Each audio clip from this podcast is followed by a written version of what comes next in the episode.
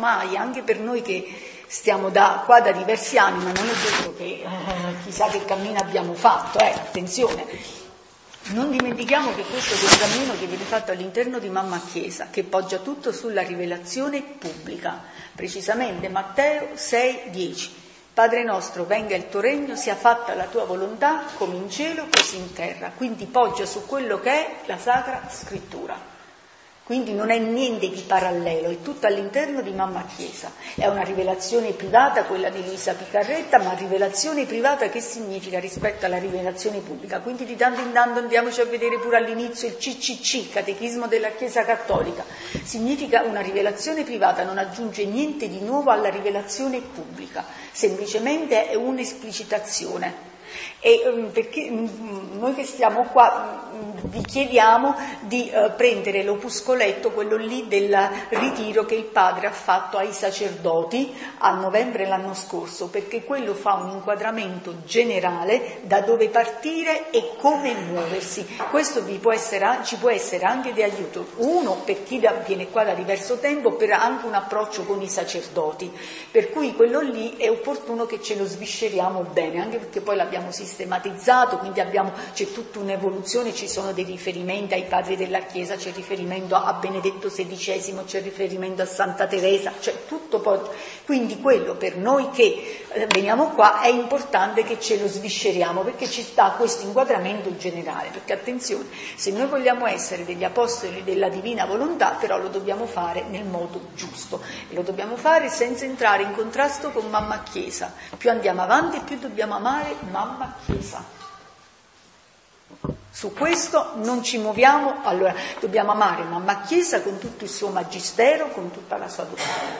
Per cui anche i documenti della Chiesa noi li dobbiamo leggere, altrimenti siamo fuori dalla Chiesa, quindi l'Evangelium Gaudi, eh, Lumen Fidei, eh, tutto quello che ci può interessare e poi andiamo a comparare, perché questo è un cammino per chi eh, viene da, da, poco tempo, è un cammino che va fatto facendo una comparazione con Sacra Scrittura, Catechismo della Chiesa Cattolica e tutto il Magistero della Chiesa. Quindi non ce lo dimentichiamo mai. Per cui la divina volontà, vivere la divina volontà, non è una bacchetta magica, è un cammino. Infatti il primo volume, il, tutto il cammino che Gesù ha fatto fare a Luisa, lo dobbiamo fare pure noi. Non significa vivere la divina volontà con la bacchetta magica, assolutamente, è un cammino, è un cammino di espropriazione dal proprio io e quindi in questo primo volume ci sono tutti questi passaggi. Uh, giustamente, insomma, noi adesso siamo arrivati, se ricordo bene, al numero 45, vi trovate? Sì. Ecco al numero 45, ultimo preparativo allo sposalizio nel cielo, l'annientamento di sé e la brama di sempre più patire. Per capire la divina volontà è anche importante, questo lo dico per i nuovi ma anche a noi, non perdere mai di vista la vita di Luisa. Chi è Luisa? Che cosa ha fatto e come è vissuta?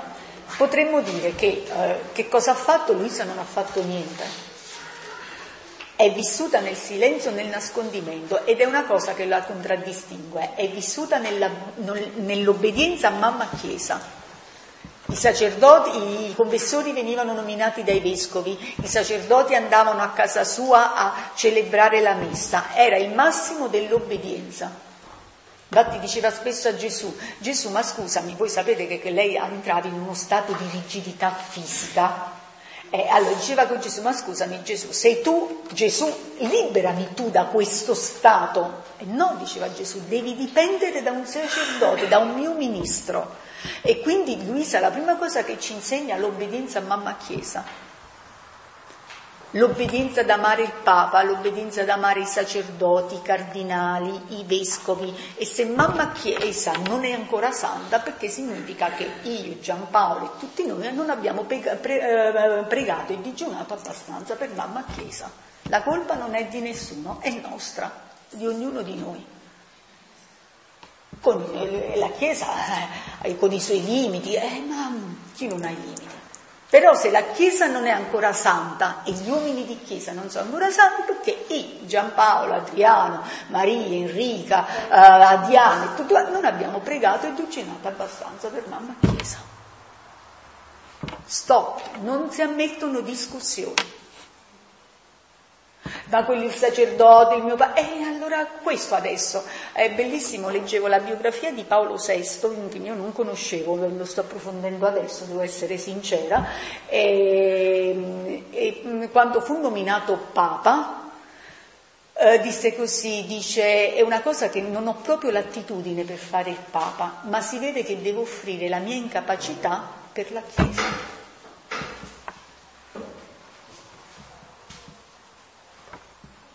Non dobbiamo mai entrare in contrasto con i sacerdoti, con i vescovi, con... mai. I tempi, e poi ce lo dice stamattina la prima lettura, i nostri pensieri non sono i pensieri di Dio, le, nostre, le vie nostre non sono quelle di Dio, il nostro tempo non è il tempo di Dio. Dio sa dove, come, quando e perché. Quindi è questo cammino che ci fa fare, che fa fare a Luisa, ma che, fa, ma che dobbiamo fare noi. Noi siamo arrivati quindi, diciamo un po', voi sapete che quindi quello che contraddistingue Luisa, stavamo dicendo, è l'obbedienza a mamma Chiesa. L'altro elemento che contraddistingue Luisa è la sofferenza. Noi sappiamo che Luisa non ha avuto le stimmate esteriori, eh, esterne, ma eh, diciamo, lei si è offerta come vittima e le ore della passione sono qualcosa di meraviglioso. Anche un altro aspetto, non facciamo mai le ore della passione per abitudine, mai per abitudine, sono un grande dono. E ogni tanto andiamoci a rivedere le introduzioni quando nei diversi volumi ci fa capire il, il valore delle ore della passione. E poi un'altra cosa, ve lo chiedo col cuore che mi si squarcia, eh? Chi fa parte degli orologi della passione ed per un qualsiasi motivo, perché non, è, non può continuare, ve lo chiedo con tutto il cuore di avvisarmi immediatamente.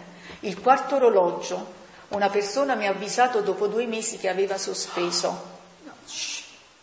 Due mesi che aveva sospeso. Per caso inizia, abbiamo iniziato a fare il controllo, un'altra persona mi dice sì, anch'io da, da due mesi ho sospeso. Quindi abbiamo L'importante è che lo comunicate, ma dice, ma io all'ultimo non vi preoccupate che un'anima Dio la trova per fare l'ora anche in quel giorno, siamo in tanti, però non sospendete l'orologio e ce lo fate sapere dopo tanto tempo. Quindi, abbiamo, quindi è ripartito adesso il quarto orologio, abbiamo rivisto tutte le ore, adesso chi fa parte del primo orologio facciamo, che è partito nel 2010, allora facciamo anche questo controllo perché c'è una persona che va sostituita, quindi poi Franca tu non fai parte di un orologio quindi allora quella persona adesso al posto di, poi ti dico, entri tu nel primo orologio, quindi ab eterno Dio già ti aveva scelto e ti fa recuperare questi quattro anni che siamo partiti nel 2010, arrivi nel primo orologio. Anche perché da circa una settimana ho la grazia per leggere, prima non riuscivo a leggere Dio che fa. certo. Quindi adesso da, poi dopo, le, dopo la meditazione un attimo No, l'ottavo orologio ancora non parte, ancora non parte perché stiamo facendo queste... Adesso inseriamo un attimo lei. Eh. Sì, sì, sì, non, non... quindi mi raccomando l'orologio della passione, se non è possibile, Assoluta, con molta libertà, però non li interrompiamo perché proprio un, mm, ti squarcia il cuore. Dimmi. Eh... Sì. Ognuno di noi, di 24 esseri umani, ha un elenco. E noi lo teniamo, sì, sì, sì, quando partono noi così. Io ce l'ho il mio.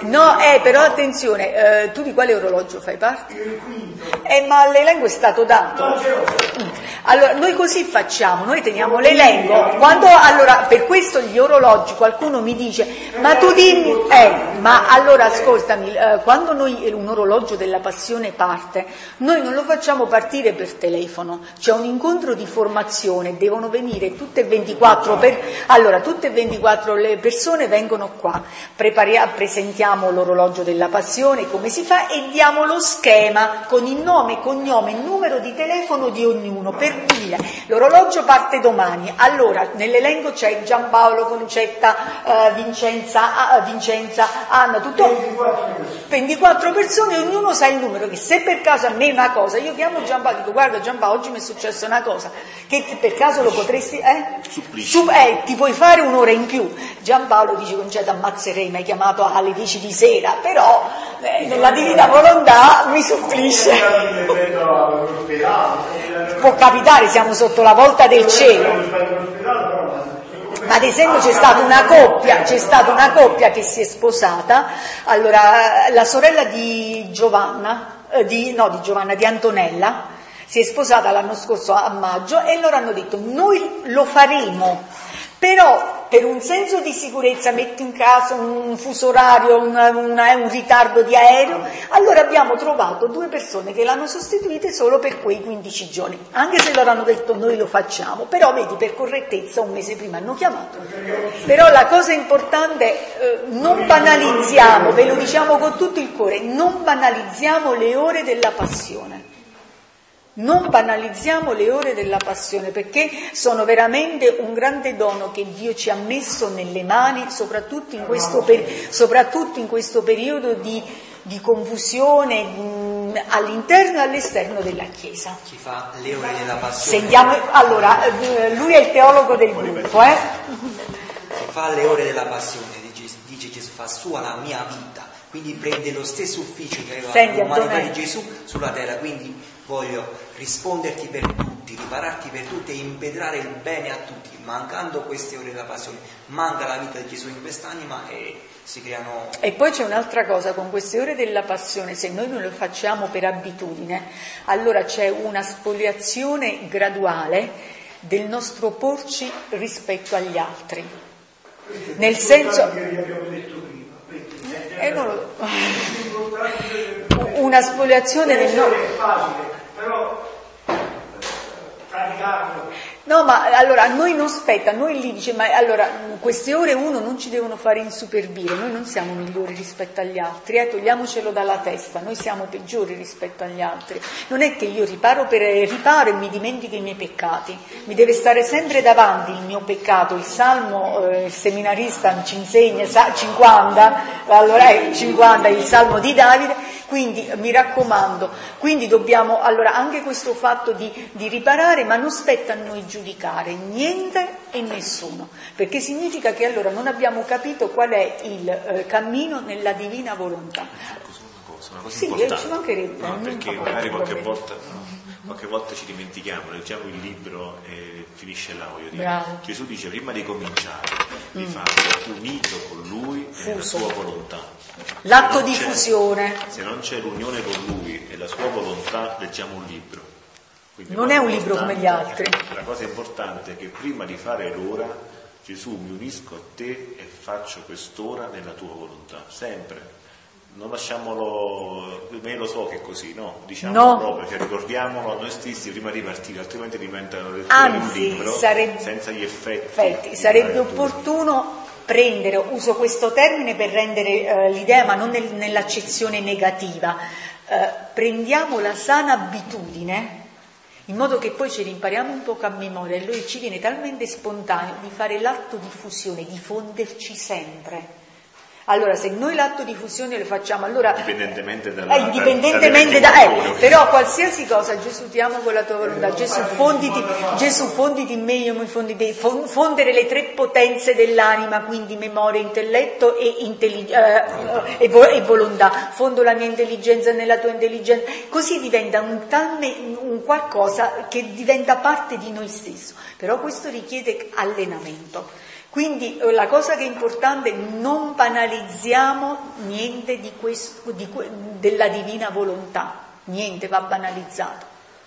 Anche perché poi insomma, gli effetti eh, che si producono nella lettura di queste, di queste 24 ore insomma, non sono i capoco. Cioè, che si mantengono l'ordine dell'universo, della passione. Alza la voce, vince, hai paura. Sì, io dico e non so, va bene così Sì, sì, ma poi ognuno dà scopo alla Se tu sai che questa è unione con Gesù nel suo volere, sì, l'importante che tu sappia cosa significa questa parola. L'altro aspetto che contraddistingue Luisa, quindi abbiamo detto l'obbedienza, poi questa preghiera di riparazione, lei si offre come vittima, però lo fa senza fare rumore. Ricordiamoci quel passo del, del, Vangelo, quando pregate, eh, profumatevi, non, non, apparite tutti senza far accorgere niente. Noi dobbiamo essere le sentinelle che stiamo nel mondo e che non si vede niente all'esterno. È stata meravigliosa la testimonianza di una famiglia austriaca eh, di sposati da 20 anni, perché sono stati sviscerati tutti gli aspetti dell'Evangeli Gaudum, loro sposati da 20 anni, lui ingegnere, lei ostetrica, eh, otto figli, allora dice che cosa dobbiamo fare? No, no, no, non si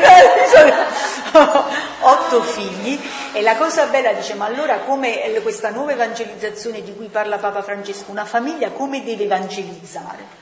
Non deve fare niente di anormale, deve evangelizzare nella quotidianità. Stai facendo la fila dal pediatra che porti i bambini, allora lì devi fare interrogazione. La testimonianza dice ma perché quella donna va vestita così? Perché è così gentile? Perché è così disponibile? Perché dice ad esempio nostra figlia di 17 anni l'hanno invitata ad un compleanno degli amici, giustamente è andata. Chi dice tu i figli non è che li fai vivere sotto una campana di vetro, hanno detto e eh, la mamma della festeggiata. Allora dice allora che fai? Domani con fai? Che dice guarda no domani non posso perché devo mantenere insieme con la mia sorella più grande devo mantenere gli altri fratellini perché mamma e papà domani hanno l'incontro mensile con le famiglie. Dice che lei è rimasto ma come? E ma non ti scoccia che tu devi rimanere con tua sorella con quel allora questa ha interrogato l'altra persona, la mamma di questa ragazza, dice non, non bisogna fare niente di straordinario, tutto nell'ordinarietà, così con la divina volontà. Dobbiamo fare tutto nell'ordinarietà. Tenere, le famiglie devono tenere come esempio la famiglia di Nazareth eh, non popolare la terra diciamo come angeli ribelli, però tenere da, per esempio come viveva Gesù, Maria, 30 anni nel nascondimento, nelle, nelle, cose più semplici, così senza metterci in evidenza, senza assolutamente. Cioè noi dobbiamo, l'icona è eh, il nostro esempio è Maria, colei che non è. Quindi eh, l'offerta di eh, l'ubbidienza, la, la, riparazione e quindi l'offerta, l'offerta, di vittima e poi questo annientamento di se stesso. Qui c'è anche un altro passaggio nel primo volume, anziché di umiltà c'è un salto. L'umiltà ancora è una virtù umana, qui bisogna passare dall'umiltà al nulla. Però per i nuovi non pensate che questo sia, sia, un cammino che annulla la volontà umana, attenzione, eh? la volontà umana è un grande dono, non deve essere eliminata, non deve essere... Non, allora, è, semplicemente si deve fondere, si deve conformare a quella che è la volontà di Dio. Ultimo... Di, di,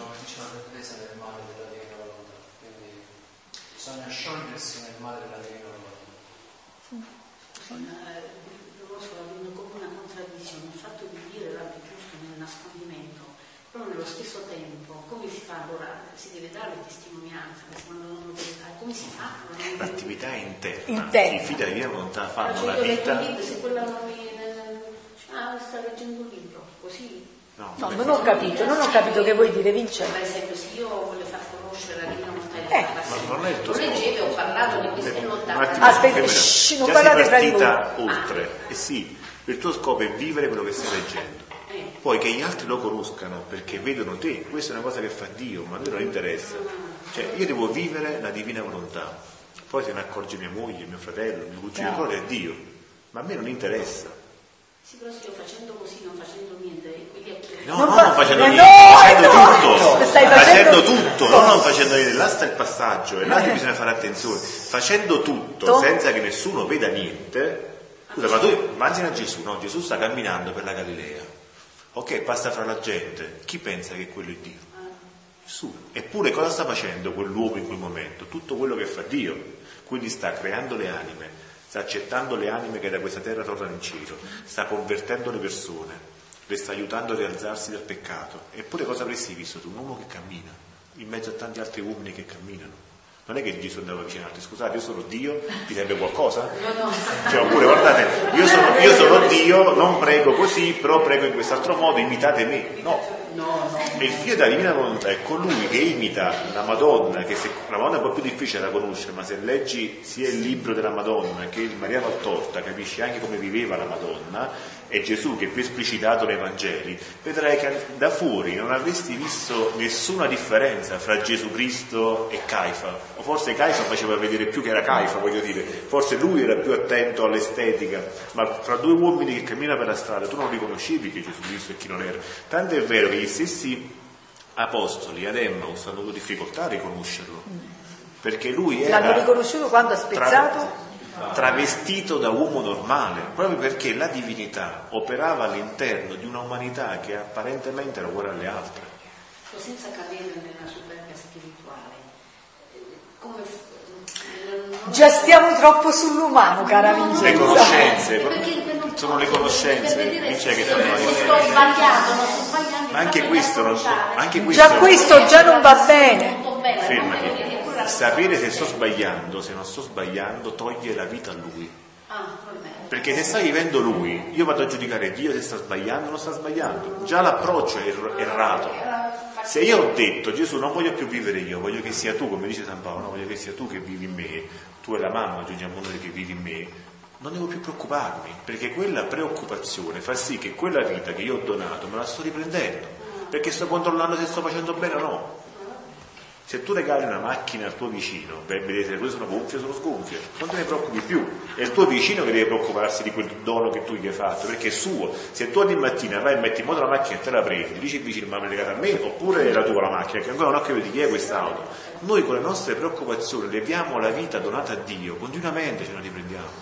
Invece il nostro impegno quotidiano è sto vivendo la divina volontà? Questa è la mia domanda. La mia... Quello che è stato sviscerato mi ha sì, voglio dirti, la, lo, Gesù prende spunto, ma diciamo, il discorso è per me e per tutti, no? Il punto qual è? La volontà umana deve fare una sola cosa, continuamente avere l'intenzione di fondersi nella volontà divina. Il mio controllo qual è? Mi sto fondendo? O mi sono distratto? Oggi ho fatto Questa è la mia attenzione. Giri. La mia attenzione è solo quella, se poi io sono, so che sono fuso nella divina volontà e qui ho dato a Dio il permesso di vivere in me. Poi viene bene, viene male, sbaglio a leggere, sbaglio a parlare, dovevo fare. Sì, magari ho messo fermo restando la mia massima attenzione, non è che dico fa Gesù e poi mio figlio non cucina, ma mia moglie dice vabbè quello ci pensava Gesù, si è dimenticato, no?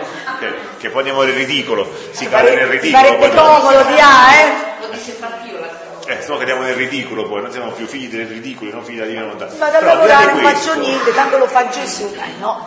Al di là di questo, la mia preoccupazione, o meglio la mia occupazione in quel caso, perché io nel momento presente posso dire, posso dire sto vivendo, mi sono fuso o no, se vedo che non mi sono fuso subito rientro, non solo rientro nel momento, che tu ieri non c'eri, vi faccio questo inciso per quelli che sì, non c'erano, non solo mi fondo in quel momento, ma recupero anche tutti gli atti perché io finché sono viandante posso recuperare tutti gli atti della mia vita in qualunque istante lo voglio, dal primo, dal concepimento fino all'ultimo della mia morte, che già è in Dio quel momento. No, aspetta, però è giusto di recuperare oppure riparare, perché un atto umano tu la natura intrinseca non la puoi cambiare, la vai a sostituire con uno della natura. Allora, spieghiamo anche questa cosa.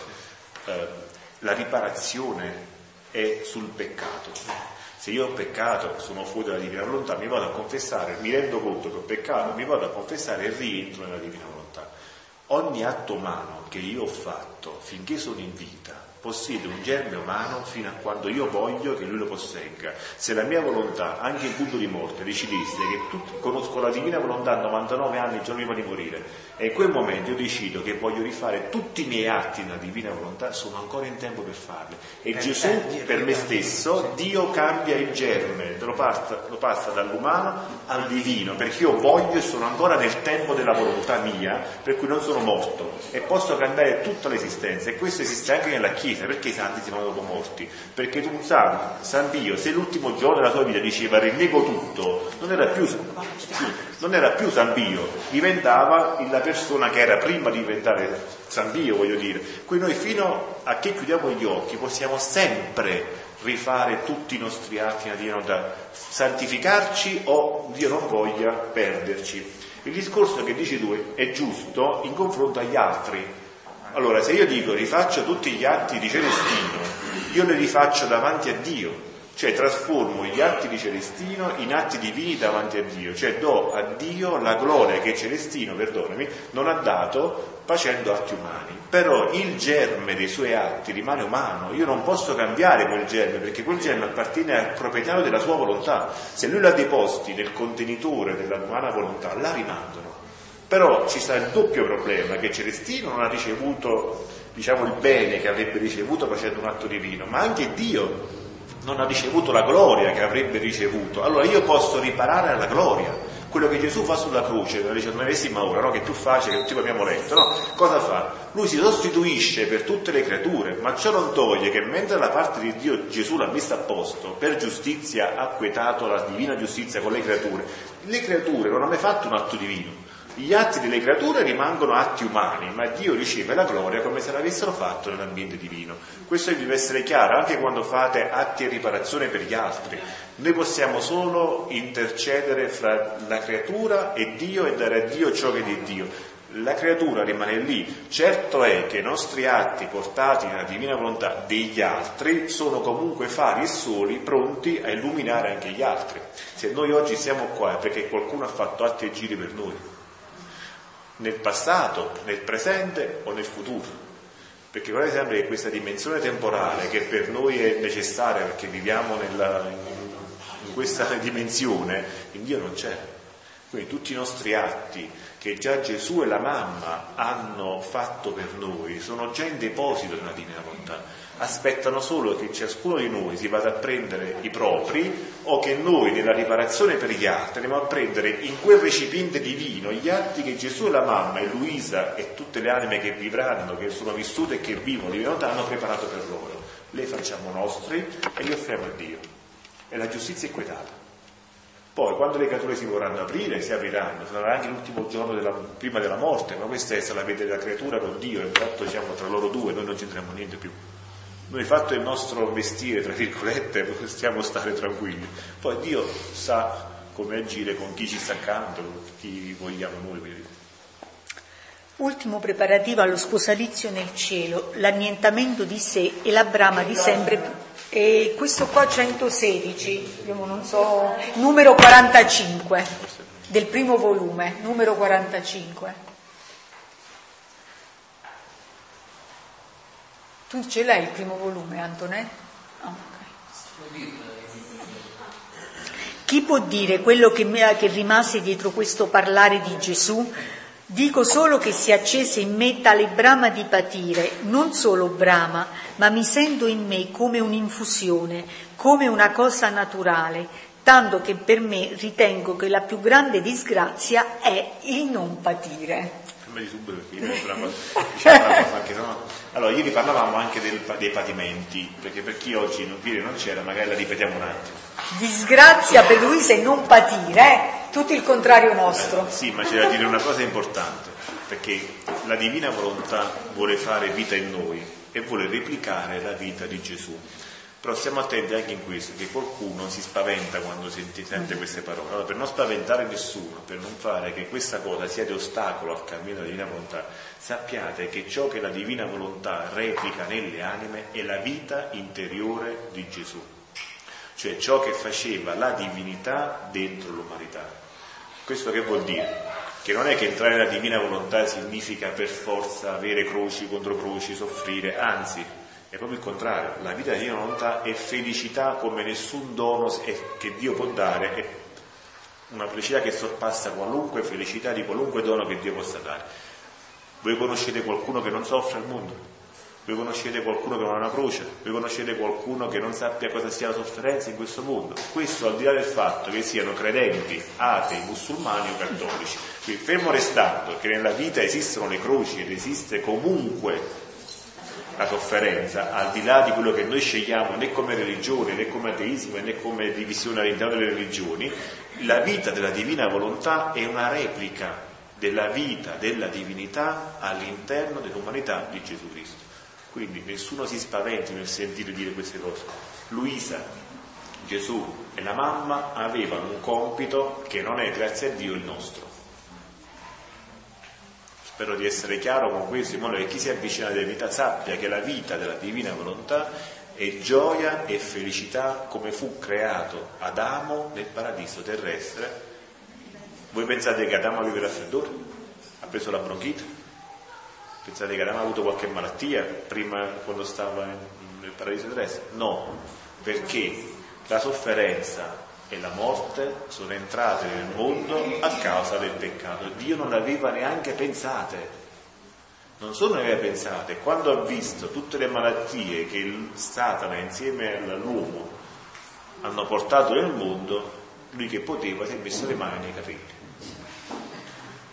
Quindi sapete questo, la vita nella divina volontà è una vita di gioia e di felicità, perché nella divinità non può esistere la sofferenza. Tanto è vero che Dio ha dovuto prendersi un corpo per provare sofferenza, perché di per sé non poteva. La divinità è amore, gioia, felicità eterna e vuole comunicare alle creature che vogliono vivere questa vita gioia, felicità eterna. Quindi tranquillizzatevi perché questo primo volume Luisa fa cose di pazzi quindi magari qualcuno leggendo ciò che fa Luisa dice ma vabbè devo passare questo, non è cosa per me e chiude il libro. Non è chiesto questo a noi, a noi è chiesto un altro sacrificio che è il sacrificio della nostra volontà, cioè fondere continuamente la nostra volontà nella divina volontà. Ed è un sacrificio nella misura in cui noi partiamo in questa vita, perché qualunque parto è doloroso, non esiste un parto senza dolore e il parto della divina volontà è un parto doloroso, ma un dolore che subito scompare quando cominciamo a fare atti e giri, perché gli atti e giri, riempendoci di luce, incantano la nostra volontà, ma la incantano in maniera divina. Quindi la volontà umana, trovandosi in un ambiente in cui è tutto sole, è tutto luce, è tutto bello, è tutto amore, è tutto benessere, non ne vuole uscire più.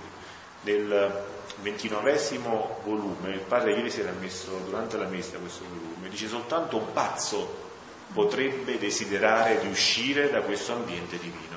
Qui non, siamo, non facciamo dei pazzi, siamo proprio noi, quindi già ce ne sono parecchi in giro, almeno noi cerchiamo di essere figli e non i pazzi. Quindi eh, per me... Ah. Per me, allora, per me ritengo che la più grande disgrazia è il non patire. Dopo di ciò, quella mattina, Gesù, per disporre il mio cuore maggiormente, parlò sull'annientamento di me stessa. Disse pure del desiderio grandissimo che dovevo eccitarmi per dispormi a ricevere la grazia. Mi diceva che il desiderio supplisce ai mancamenti e imperfezioni che ci possono essere nell'anima, è come un ammanto che copre tutto. Ma questo parlare di Gesù non è un parlare semplicemente, era un infondere in me ciò che diceva.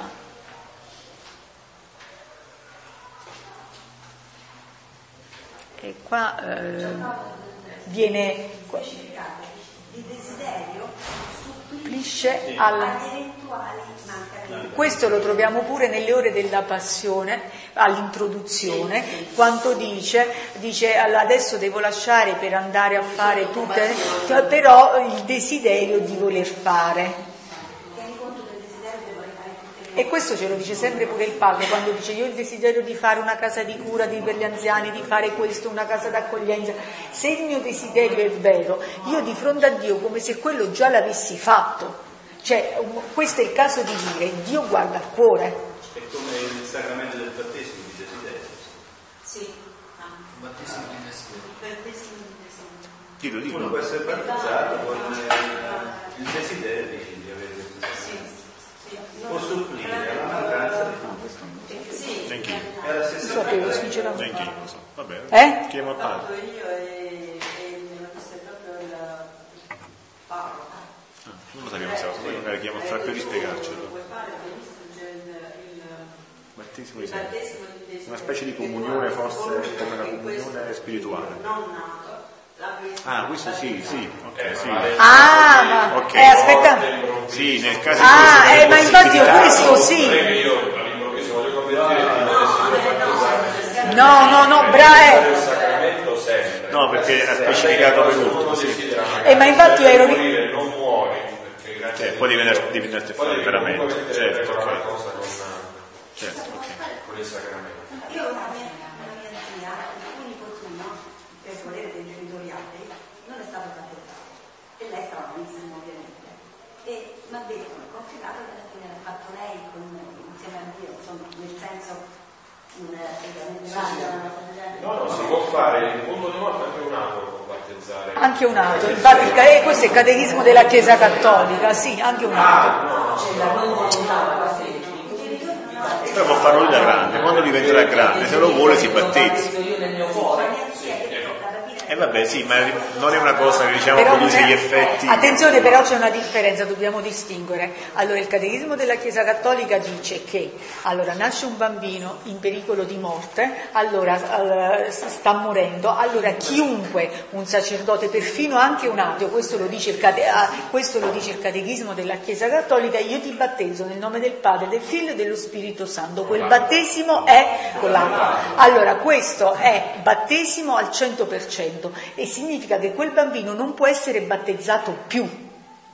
Que- sì, sì, sì, perché è stato, è stato battezzato. Il battesimo di desi- il desiderio di battesimo invece è un'altra cosa.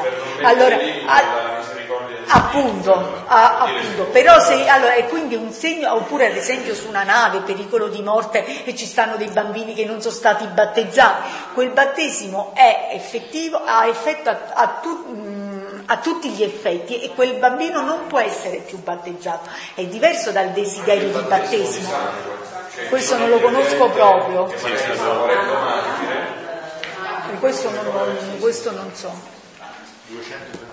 Uh, quindi uh, attenzione, però qua deve essere un desiderio effettivo, non è che poi ci nascondiamo. Sì, ma la Divina Volontà è ancora più facile, eh. perché in realtà tutti, tutti i sacramenti Gesù l'ha fatto il giovedì santo le istituiti e le ha fatte tutti lui, cioè come ha preso tutte le comunioni che tutti gli uomini avrebbero fatto, così tutti gli altri sacramenti. Quindi quell'atto nella Divina Volontà già è presente, tocca solo a noi andarlo a prendere, in caso sempre non sostituendoci alla Chiesa, ma nei casi che la Chiesa prevede un'alternativa al battesimo diciamo, del sacerdote, in quel caso lì. Perché quante volte sentiamo degli aborti nel mondo, no? E magari qualcuno quelli là, cioè no, magari tutti quelli là non sono stati battezzati, che sono aborti di prima figlio della divina volontà può andare a prendere tutti quegli atti che Gesù, la mamma e lui si hanno lasciato per battezzare quelle, quelle creature. E tutti gli atti avrebbero fatto se fossero stati vivi, perché anche quello c'è, c'è tutto il deposito, tutta la vita di quelle persone, perché Dio aveva previsto che loro vivessero chi 10, chi 50, chi 100 anni, ma quegli atti sono rimasti sospesi nella divinità, perché l'uomo con la sua volontà ha interrotto il corso della vita, ma non era volontà di Dio la volontà di Dio. caso è Gesù che fa l'ufficio di sacerdote in noi andando a battezzare. Ecco, ma anche perché noi col battesimo, ricordiamoci anche questo, oltre a essere re profeti, siamo sacerdoti. Per cui il, il sacerdozio battesimale permette, appoggiandosi poi alla divina volontà, di arrivare al frutto pieno, di essere veri e propri sacerdoti, perché il sacerdote per eccellenza, Gesù Cristo, viene proprio in noi a fare tutti i nostri atti, quindi ogni atto, dice Gesù a Luisa, diventa come un'ostia viene eh, come l'ostia offre la sua sostanza affinché poi la volontà di Dio si innesti all'interno, così i tuoi atti sono la sostanza all'interno della quale la divinità scende per poter operare. E quella è una consacrazione vera e propria. Immaginate quante persone non possono tutti i giorni andare a messa o comunque comunicarsi, no? nella divina volontà questo è lasciato alla libertà della persona, in ogni momento, dice Gesù, se lo volete potete consacrare i vostri atti come una comunione addirittura c'è un brano, non so se lo ricordate, c'è un brano in cui c'è una specie di discussione fra il sacerdote e Luisa, perché Luisa dice che il centro di tutto è la divina volontà, il sacerdote diceva no, e nella Santa Eucaristia è il centro di tutto. E Gesù spiega perfettamente che il centro è la divina volontà, perché la divina volontà ha istituito la, la Santa Eucaristia. Questo però non significa, attenzione, no, non, arri- eh, non arriviamo all'eresia. all'eresia. Cioè, se io posso andare a messa e non ci cioè lascia stare la domenica che è obbligatoria, ma se io di giorno, di settimana posso andare a messa, ma non ci vado pensando che a casa mia faccio l'atto e faccio la comunione, questo è un errore. Cioè, sentiamo sempre non passare La divina volontà non elimina la Santa Messa, non esisterà, non elimina la Santa Messa, i sacramenti, no, attenzione, non andiamo, questa è eresia. Se qualcuno fa un'affermazione del genere significa che non sta parlando della divina volontà così com'è. La divina volontà anzi, non significa, anzi, i sacramenti. La divina volontà, volontà raggiunge il frutto, dice Gesù, completo, perché prendi tutti i beni che lui ha messo nella Santa Messa. Se voi ascoltate c'è una, eh, non so se anche per iscritto, ma comunque c'è un brano di, di Don Paolo che, racco- che racconta tutta la messa, o meglio, tutta la storia del mondo attraverso la Santa Messa. Ed è un brano eccezionale perché ti fa capire passo passo tutte le fasi della Santa Messa, l'importanza che hanno. Perché tu abbiamo sentito. sentito. Eh, ma non so nessuno. Eh, l'abbiamo ascoltato. Eh, sì, ma non, so se c'erano tutti. Eh. Ma ce l'hai? Da qualche parte sì. Eh, da qualche parte. io di voce, io sono divoratore, di, non mi ricordo dove stanno le Invece devi sistematizzare. Sì, sì, c'è... Sì, si può fare. Sì, si può... Comunque la cosa importante è che grazie alle conoscenze della divina volontà noi possiamo cogliere ogni aspetto della Santa Messa, le tre comunioni, le fasi, perché certe parole si dicono, per esempio una cosa che non tutti i sacerdoti dicono, ma la, esternamente, ma la dicono internamente, è quella di prendere la goccia d'acqua e metterla nel vino quell'atto lì è un atto importantissimo e richiama proprio la, la divina umana, umana che, si fonde con quel... in quella divina, divina. cioè nella messa. Ah, è meraviglioso quel momento. Cioè là veramente dici, Signore, qua fondo l'umana volontà esatto. nella divina cioè, volontà, quella goccia, quella goccia di acqua. Ma guarda, ma anche, ma anche il segno, perché il l'acqua segno. di per sé diciamo è neutro, no? mentre la divinità è vino. È in sapore, in odore, cioè come elemento fisico, l'acqua è in odore, in sapore messa lì che si Acquista. disperde nel vino ma non perde se stessa, cioè rimane comunque una goccia d'acqua ma dispersa nel vino prende il sapore del vino, immagina poi del vino della divina volontà che è infinito, quindi quella goccia mentre in un calice magari si sente un po' il sapore dell'acqua, voglio dire, ma nella divinità che è infinita la nostra volontà si sperde e basta, però acquisisce poi quelle che sono le prerogative del vino e diventa vino stesso, per cui bevendo il vino se la qualità di vino è, è, grande, non ti accorgi neanche più che c'era e dici quest'acqua sa di vino. Questo lo unisci al primo miracolo di Gesù, no? Il primo miracolo qual è stato? Trasformare l'acqua in vino. E come diciamo, non hanno più vino. Perché glielo dice la Madonna? Non hanno più vino. Gesù non sapeva non avevano più vino.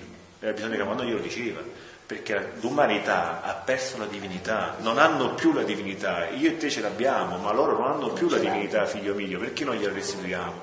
Allora, vedere tutto...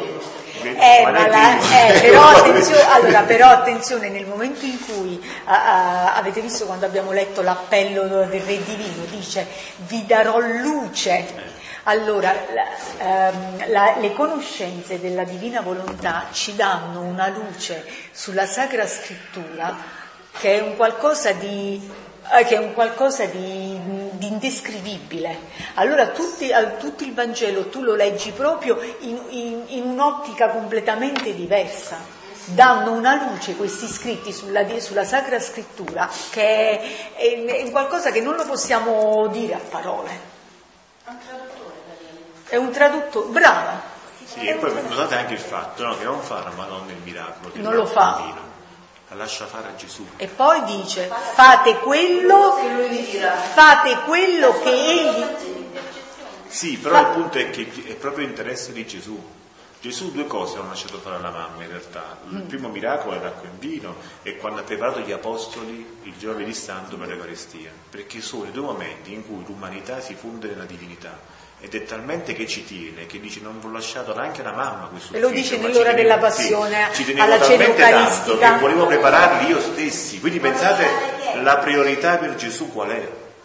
Perché molti pensano e si fermano alla redenzione, ma la redenzione è un mezzo, la priorità di Gesù era la vita nella divina volontà. Per giungerci aveva bisogno di fare prima le fondamenta e poi costruire l'edificio. E infatti Luisa in un brano dice così, Gesù, ma scusami, ma perché non hai prima svelato questo regno della divina volontà? E lui dice, no figlia mia, non potevo, perché la redenzione, io con la redenzione ho dovuto preparare tutto, nella redenzione io ho dovuto fare da buon pastore, ho dovuto fare fare da medico, era tutto limitato, non capivo, c'erano tutte le miserie umane, quindi ho dovuto far parlare in, con le parabole, ho dovuto fare i miracoli, non erano ancora, ho dovuto preparare, diciamo, con l'umano quello che poi sarebbe stato il divino. Le parole di Gesù dicevano, che cosa devo fare con te donna, proprio durante questo? Eh, come, come mi spieghi, che mi hanno detto come per dire, ma fatti fatti tuoi. No, attenzione, lì allora, allora il termine donna,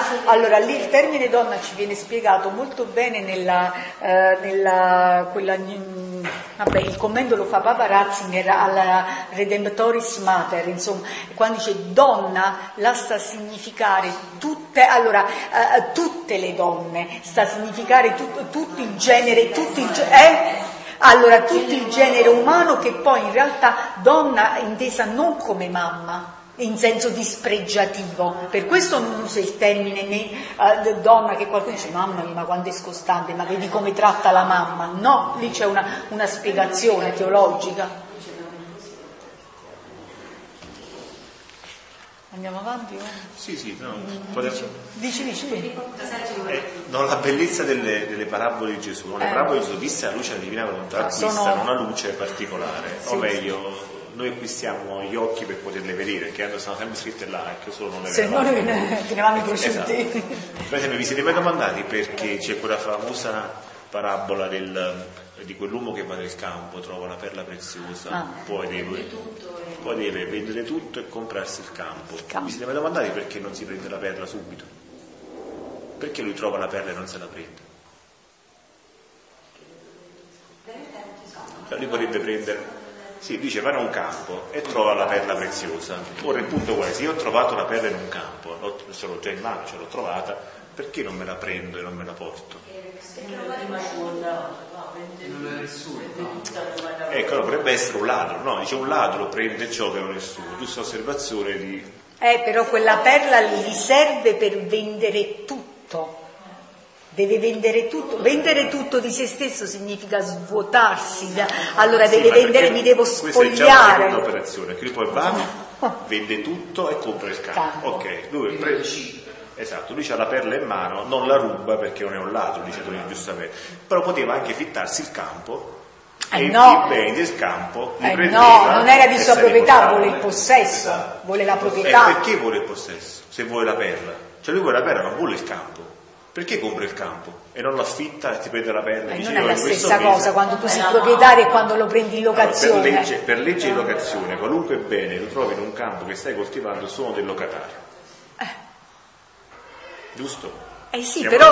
quello che affitta si chiama... Eh, okay. sì, però c'è Quindi bastava affittarsi. Locatore. No. Locatore. Locatore, allora. Ok.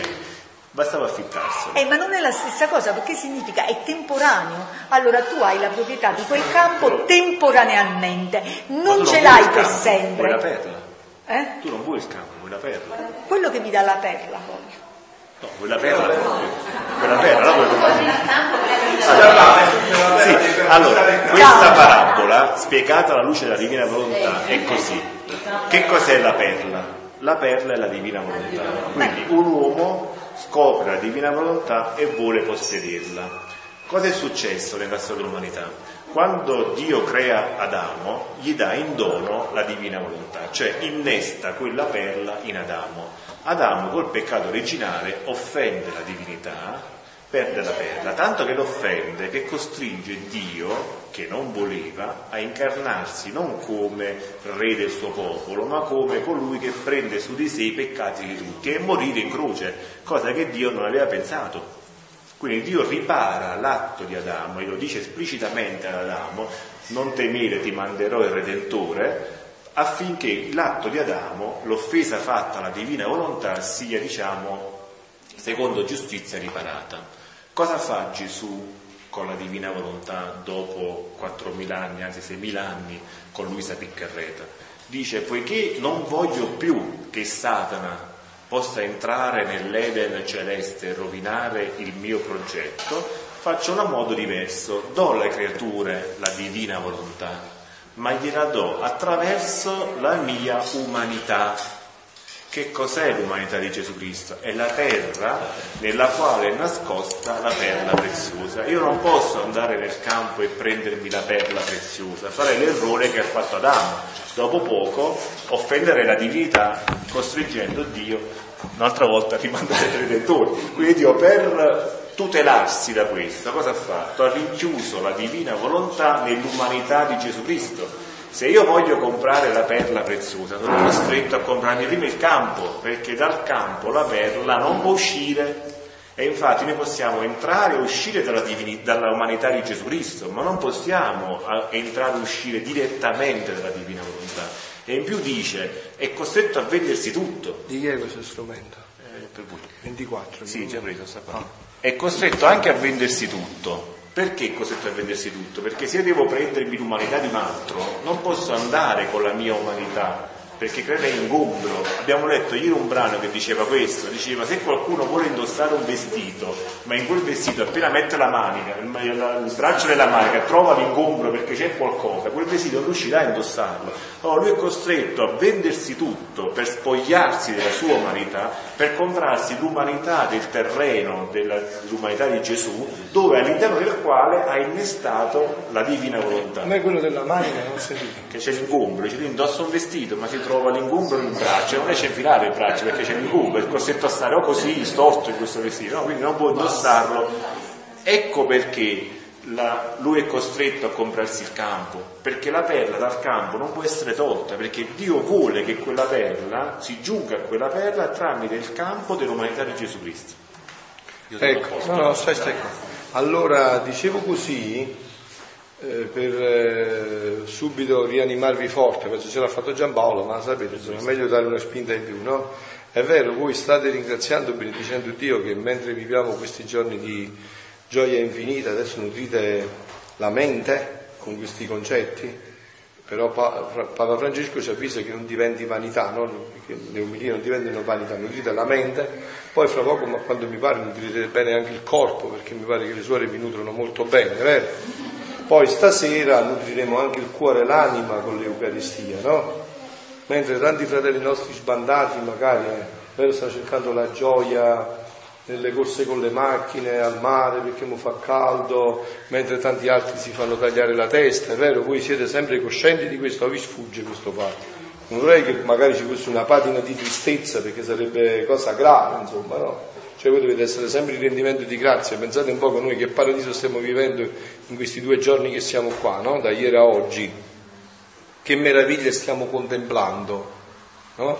Adesso proprio per introdurmi, io non so a che punto siete voi, ma continueremo subito, però mi voglio introdurre, visto che Gesù è così buono come ogni mattina che devo fare gli incontri, poi mi dà un brano particolare, no? Vi volevo leggere un poco questo brano del volume 24 che poi faremo dei passaggi un attimo insieme e ci rintrodurremo in quello che stavate dicendo. Dopo aver fatto un excursus su cose particolari, Gesù dice a Luisa, dopo di ciò seguivo i miei atti, dice Luisa nel di volere, e il mio dolce Gesù ha soggiunto, figlia mia, grazie grandi ho fatto a te e per mezzo tuo a tutto il mondo, nel manifestarti tante verità sulla mia divina volontà. Qua ci sono già dei concetti essenziali che se voi non ve ne appropriate, proprio oggi magari, in cui si parla no, dell'operaio della prima ora, seconda ora, no? non comprendiamo più questo, ci sta sfuggendo, perciò sorgono tante invidie, gelosie anche nella Chiesa, o ahimè, nella Chiesa ancora più che fuori magari. Ho dovuto sperimentare questo, venendo da fuori, ho dovuto sperimentare questo, che la Chiesa ancora di più. Perché noi non abbiamo un'idea vera del corpo mistico.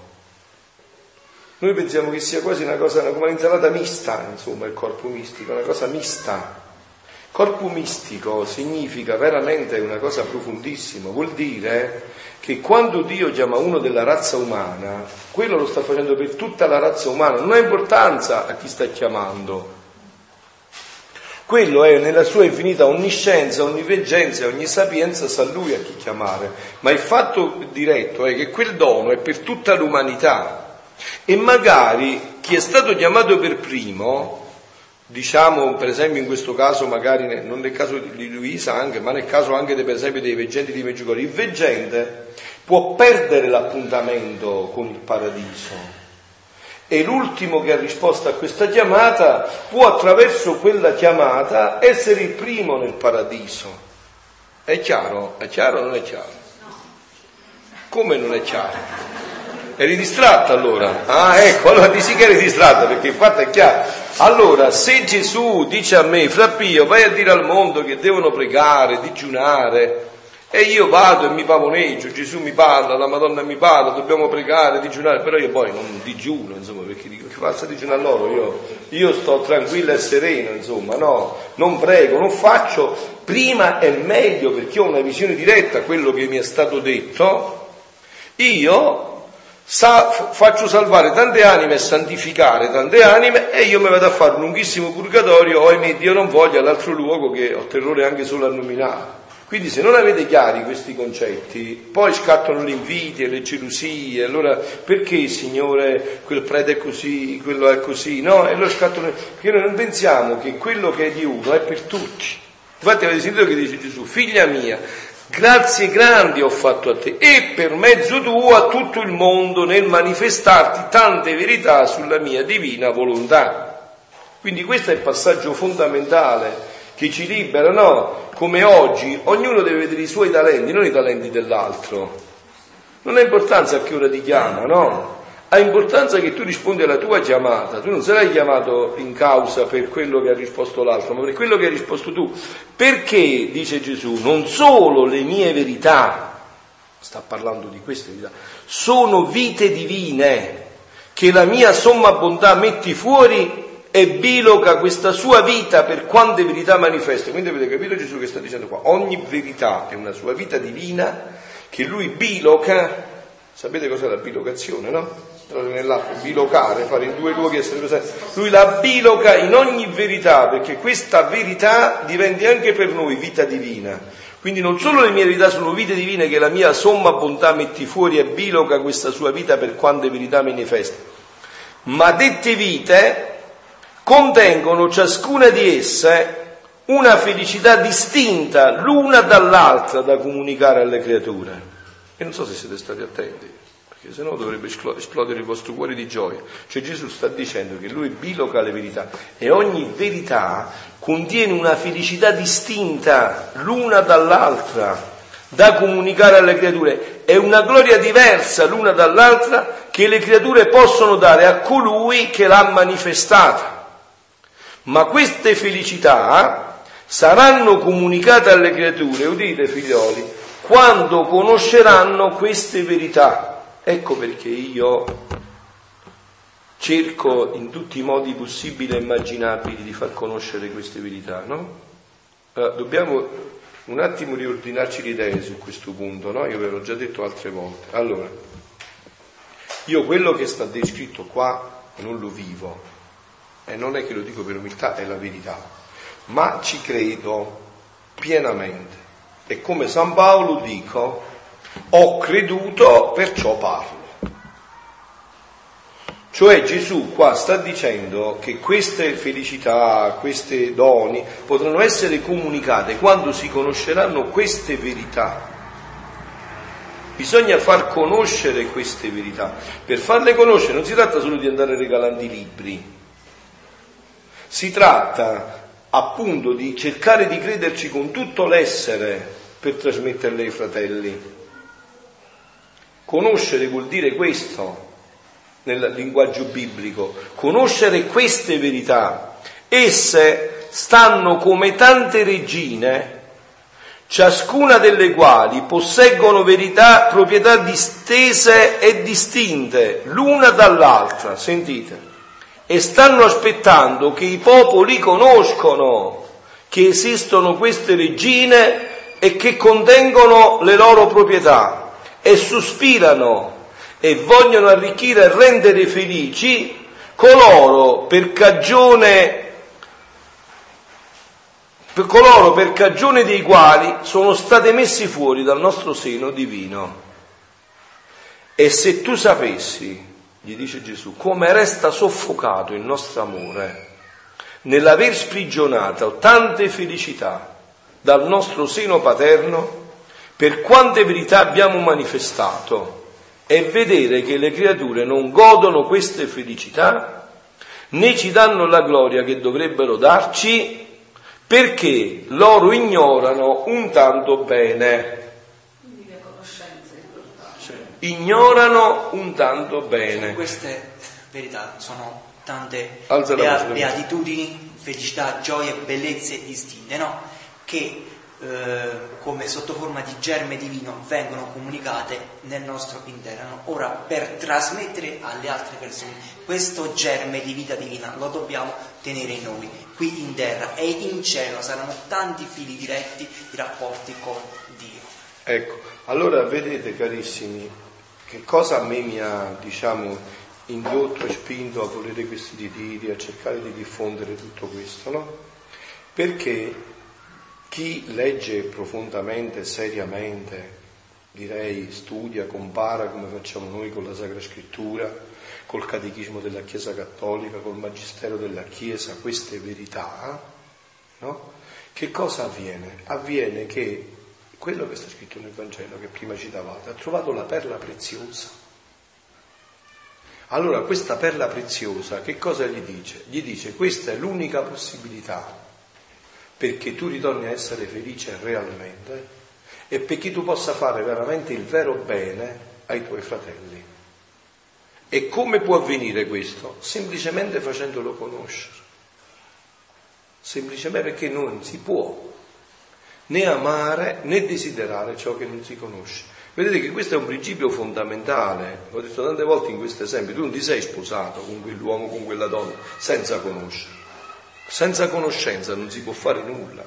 Se tu non conosci, perché diciamo, io vi ripeto instancabilmente tante volte che ci siamo incontrati, questo dono non lo ha vissuto Sant'Antonio, San Francesco, Padre Pio, Santa Teresa del Bambino Gesù, Santa Teresa d'Avila, San Giovanni della Croce, per un solo motivo, perché non lo conoscevano. Se l'avessero conosciuto, loro sì che lo avrebbero vissuto in pienezza, e me non come me che dico parlo ma non vivo, ma loro l'avrebbero già vissuto in pienezza.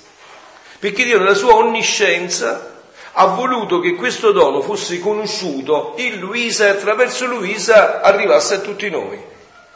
Quindi è la conoscenza che crea il fondamento, la base necessaria perché questo dono diventi vita della tua vita e vita dei fratelli per renderti felice e rendere felice. Ecco perché ho voluto questi incontri, perché ognuno di voi si formasse in maniera matura nella Chiesa, con la Chiesa e per la Chiesa in maniera matura, per poi eh, andare a portare questo dono agli altri. E qua c'è un passaggio fondamentale che abbiamo toccato anche ieri e che voglio ritoccare perché mi sembra che non si mediti abbastanza su questo punto.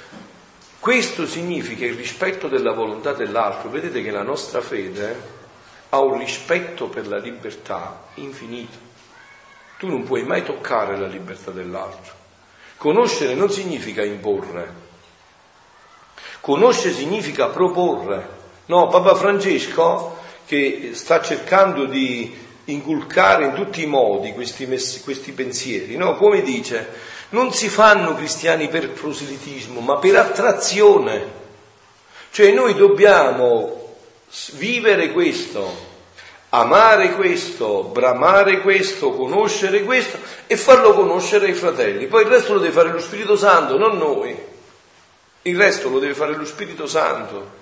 Cioè queste verità, no? sono luce. Ora la natura della luce è quella di espandersi, ecco. però se non si fanno conoscere la luce non si può espandere, mentre quando si fanno conoscere si, la luce Appunto, quindi se si fanno, però d'altro canto, adesso c'è la luce, se io me ne voglio andare nello scantinato e mettermi al buio, tu non puoi imporre a me di stare alla luce. Quindi noi abbiamo, non ci dobbiamo scoraggiare anche se magari, per esempio l'ho visto anche qua, tante persone sono venute a questi incontri, magari, poi molti hanno lasciato, hanno deciso altre strade, oppure... E questa è la libertà che non va mai toccata. Questo è un altro piano, quindi non è che ci dobbiamo scoraggiare poi se magari vediamo che queste verità, no, gli dice una volta Gesù, uh, Luisa Gesù, Gesù, ma come mai? Io quando leggo queste verità mi sembrano tanti soli, uno più splendente dell'altro, capaci di illuminare tutta la terra, io dico tutto l'universo. E mentre li leggono altri, e alcuni sembrano cose scontate, altri sembrano cose di poca importanza, altri sembrano quasi niente. E Gesù gli dice, guarda Luisa, perché queste verità possono entrare nel cuore dell'uomo ci vuole innanzitutto la fede. La fede. Se la fede è fondamentale nella vita cristiana, qua è portata all'apice. Tu, è, tu adesso puoi mai credere che mentre noi siamo qua facendo questo, noi stiamo salvando tutti gli uomini sulla terra, che sono stati, sono e saranno, perché stiamo facendo degli atti divini. Noi mentre facciamo questo, stiamo dando la forza ai nostri fratelli di farsi tagliare la testa in Iraq o dove che sia, in Turchia, dove adesso sta succedendo tutto questo. Che mentre facciamo questo, stiamo aiutando tutte le anime del purgatorio che mentre facciamo questo stiamo aumentando la gloria accidentale di tutti i santi e gli angeli in paradiso. Questo è un solo linguaggio, si chiama fede. Qua non ci sono chiacchiere, capito? Non è che ci sono chiacchiere. Qua hai fede o crolli. Quindi Gesù gli dice, prima di tutto ci vuole fede, sentite, poi ci vuole umiltà, che poi sarebbe la sorella umana della fede che è virtù teologale. Ci vuole umiltà e chinare la fronte, dice Gesù, dinanzi a queste verità. Chinare la fronte. Ci vuole umiltà. Dio è sovranamente libero.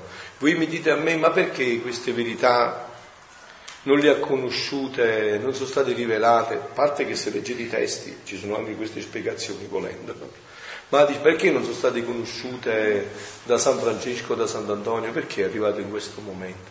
E devi chinare la testa, Dio nella sua onniscienza ha stabilito così. Perché a Luisa Picarretta e no a, a San Francesco? China la testa perché Gesù ha stabilito così.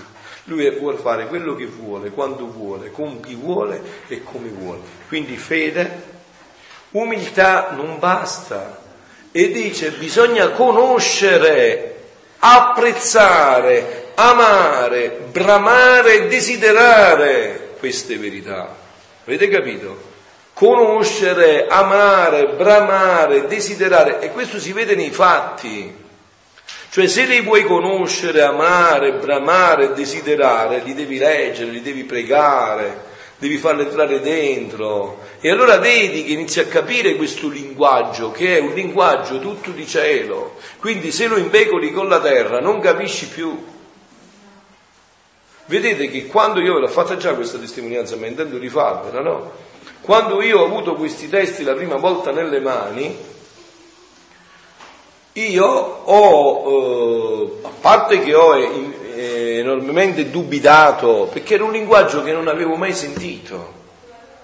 Certo, adesso lo capisco perché, perché io ero stato abituato a un linguaggio tutto umano. Ho dovuto leggere, pregare, cercare di acquisire il palato per questo cibo che è molto fine, no? È come se tu è vero, adesso tra poco che cosa dovete da mangiare? Che hanno fatto le suore? Bello piatto di carne e maccheroni con la carne, è vero? Bello piattone come mangiamo noi, carne e maccheroni, è vero? Se, questo, se, adesso invece con un aereo ti portano direttamente subito in Cina, c'è un piatto di vermicelli con le stanchette di legno, eh, come dici tu? Oh, che schifo, che cos'è questo? Se quello viene qua e vedi carne che ma che schifo, che cos'è qua? Perché capito, non è abituato a un palato e uno è abituato a un altro, eh, vero? Uno è abituato a un palato e uno è abituato a un altro. Questo è cibo è finissimo. Questo non ti fa mai venire il mal di stomaco, non hai bisogno niente per digerire. Questo è cibo finissimo, quindi richiede un nuovo, un nuovo linguaggio, un nuovo sapore richiede che tu entri dentro, che tu eh, mastichi, rimastichi questo cibo, lo fai entrare dentro, lo, ri, eh, lo rielabori di nuovo, eh, lo pensi dentro. Cioè, quindi, eh, questo è, perciò Gesù, Gesù risponde a Luisa e gli dice, cara sorella mia, figlia mia, così la chiama Luisa sempre figlia in questi scritti, cara figlia mia, perché questo cibo Perché queste conoscenze possono... c'è bisogno... No, ti puoi stare che tanto loro devono andare proprio. Loro, perché questo cibo sia, deve essere bramato, desiderato di conoscerlo veramente. E concludiamo questo brano che ci inseriamo dentro, stiamo quasi concludendo. E se tu sapessi come resta soffocato il nostro amore nell'aver sprigionato tante felicità dal nostro seno paterno per quante verità abbiamo manifestato, e vedere che le creature non godono queste felicità, né ci danno la gloria che dovrebbero darci perché loro ignorano un tanto bene.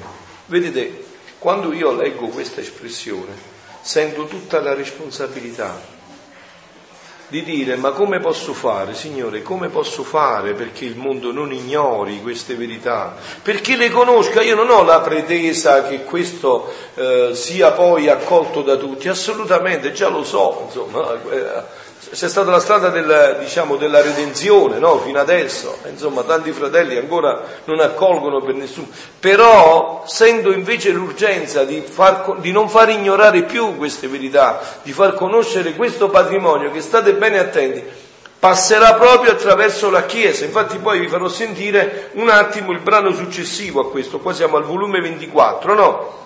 Questo, dice Gesù, è un dolore per noi, sta parlando della Santissima Trinità, che tu non puoi comprendere. Ed ecco adesso la ricetta. No, avete visto la Madonna quando a Meggiugorie dà la malattia, la diagnosi, poi subito però dà la guarigione, la ricetta, no? Questo mondo sta andando male, perciò pregate, pregate, pregate, digiunate. Questa è la ricetta, guardate, se voi andate a vedere nella verità, no?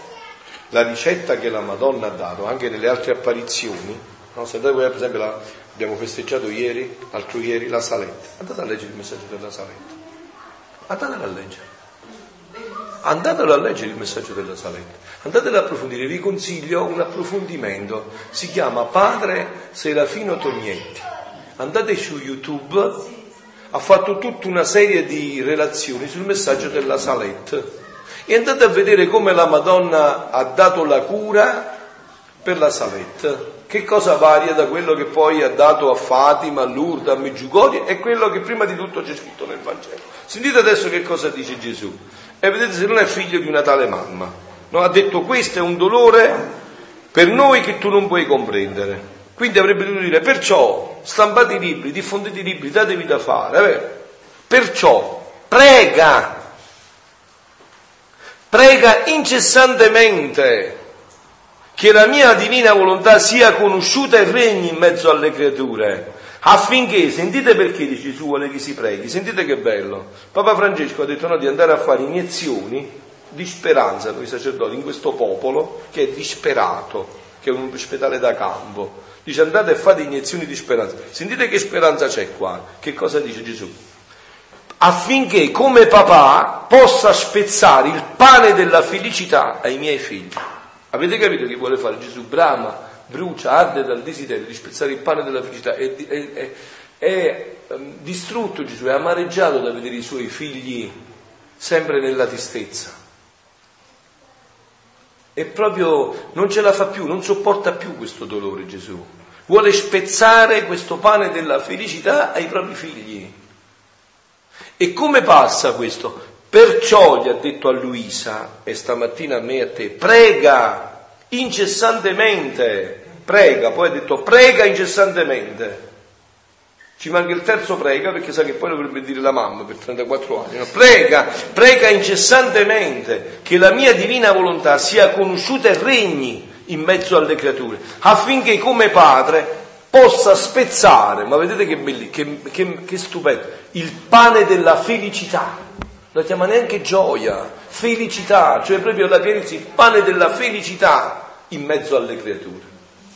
Questo pane deve diventare patrimonio pieno della Chiesa. A parte che voi sapete, già l'ho tante volte, io sto qua come Chiesa sacerdote della Chiesa Cattolica, Apostolica, Romana, sto in un'associazione approvata dal mio vescovo con gli statuti che riconoscono come carisma proprio questo. Eh? Infatti chiara amicizia lunga perché l'ho detto 10.000 volte questo.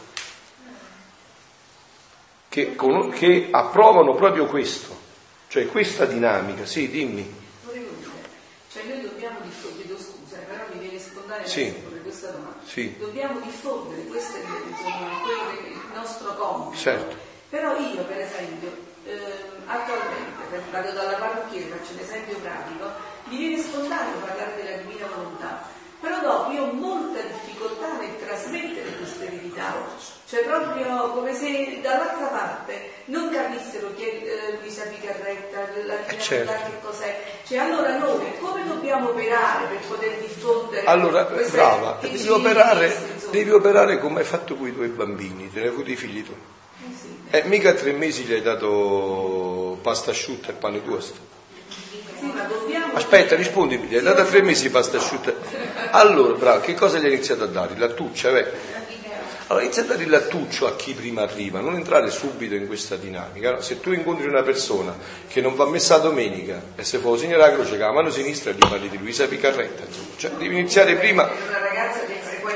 Sì, ma non basta frequentare, sì, ma non basta frequentare questo nome, diciamo. No, aspetta, aspetta, eh, ti sto dicendo. Oppure... Eh, no, eh, seguimi, ho già capito la domanda, ti sto dicendo, ti sto rispondendo già a quello che mi hai detto. Allora, bisogna eh, fare come fa Gesù negli incontri personali, come fa Papa Francesco. Hai visto Papa Francesco il mercoledì adesso che catechesi, che fa?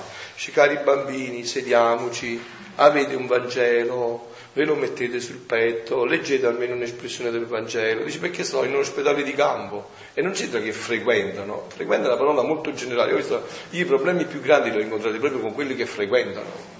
Eh, frequentano perché fanno parte del coro e poi sono invidioso perché l'altro eh, canta meglio, l'altro suona in maniera diversa. Quindi frequentare è una parola generica. No? Allora bisogna chiedere allo Spirito Santo la grazia di vedere la persona con cui sto di fronte e piano piano dosare i passaggi per farli poi arrivare a questo, no? Cioè se per esempio mi trovo, non so, io ho avuto una grazia speciale poco tempo fa, no? è venuto un padre domenicano qua che ha fatto gli esercizi proprio in questa casa, poi non so come aveva saputo che eh, c'era qua una comunità di Luisa Picarretta, ha voluto venire a conoscermi, no?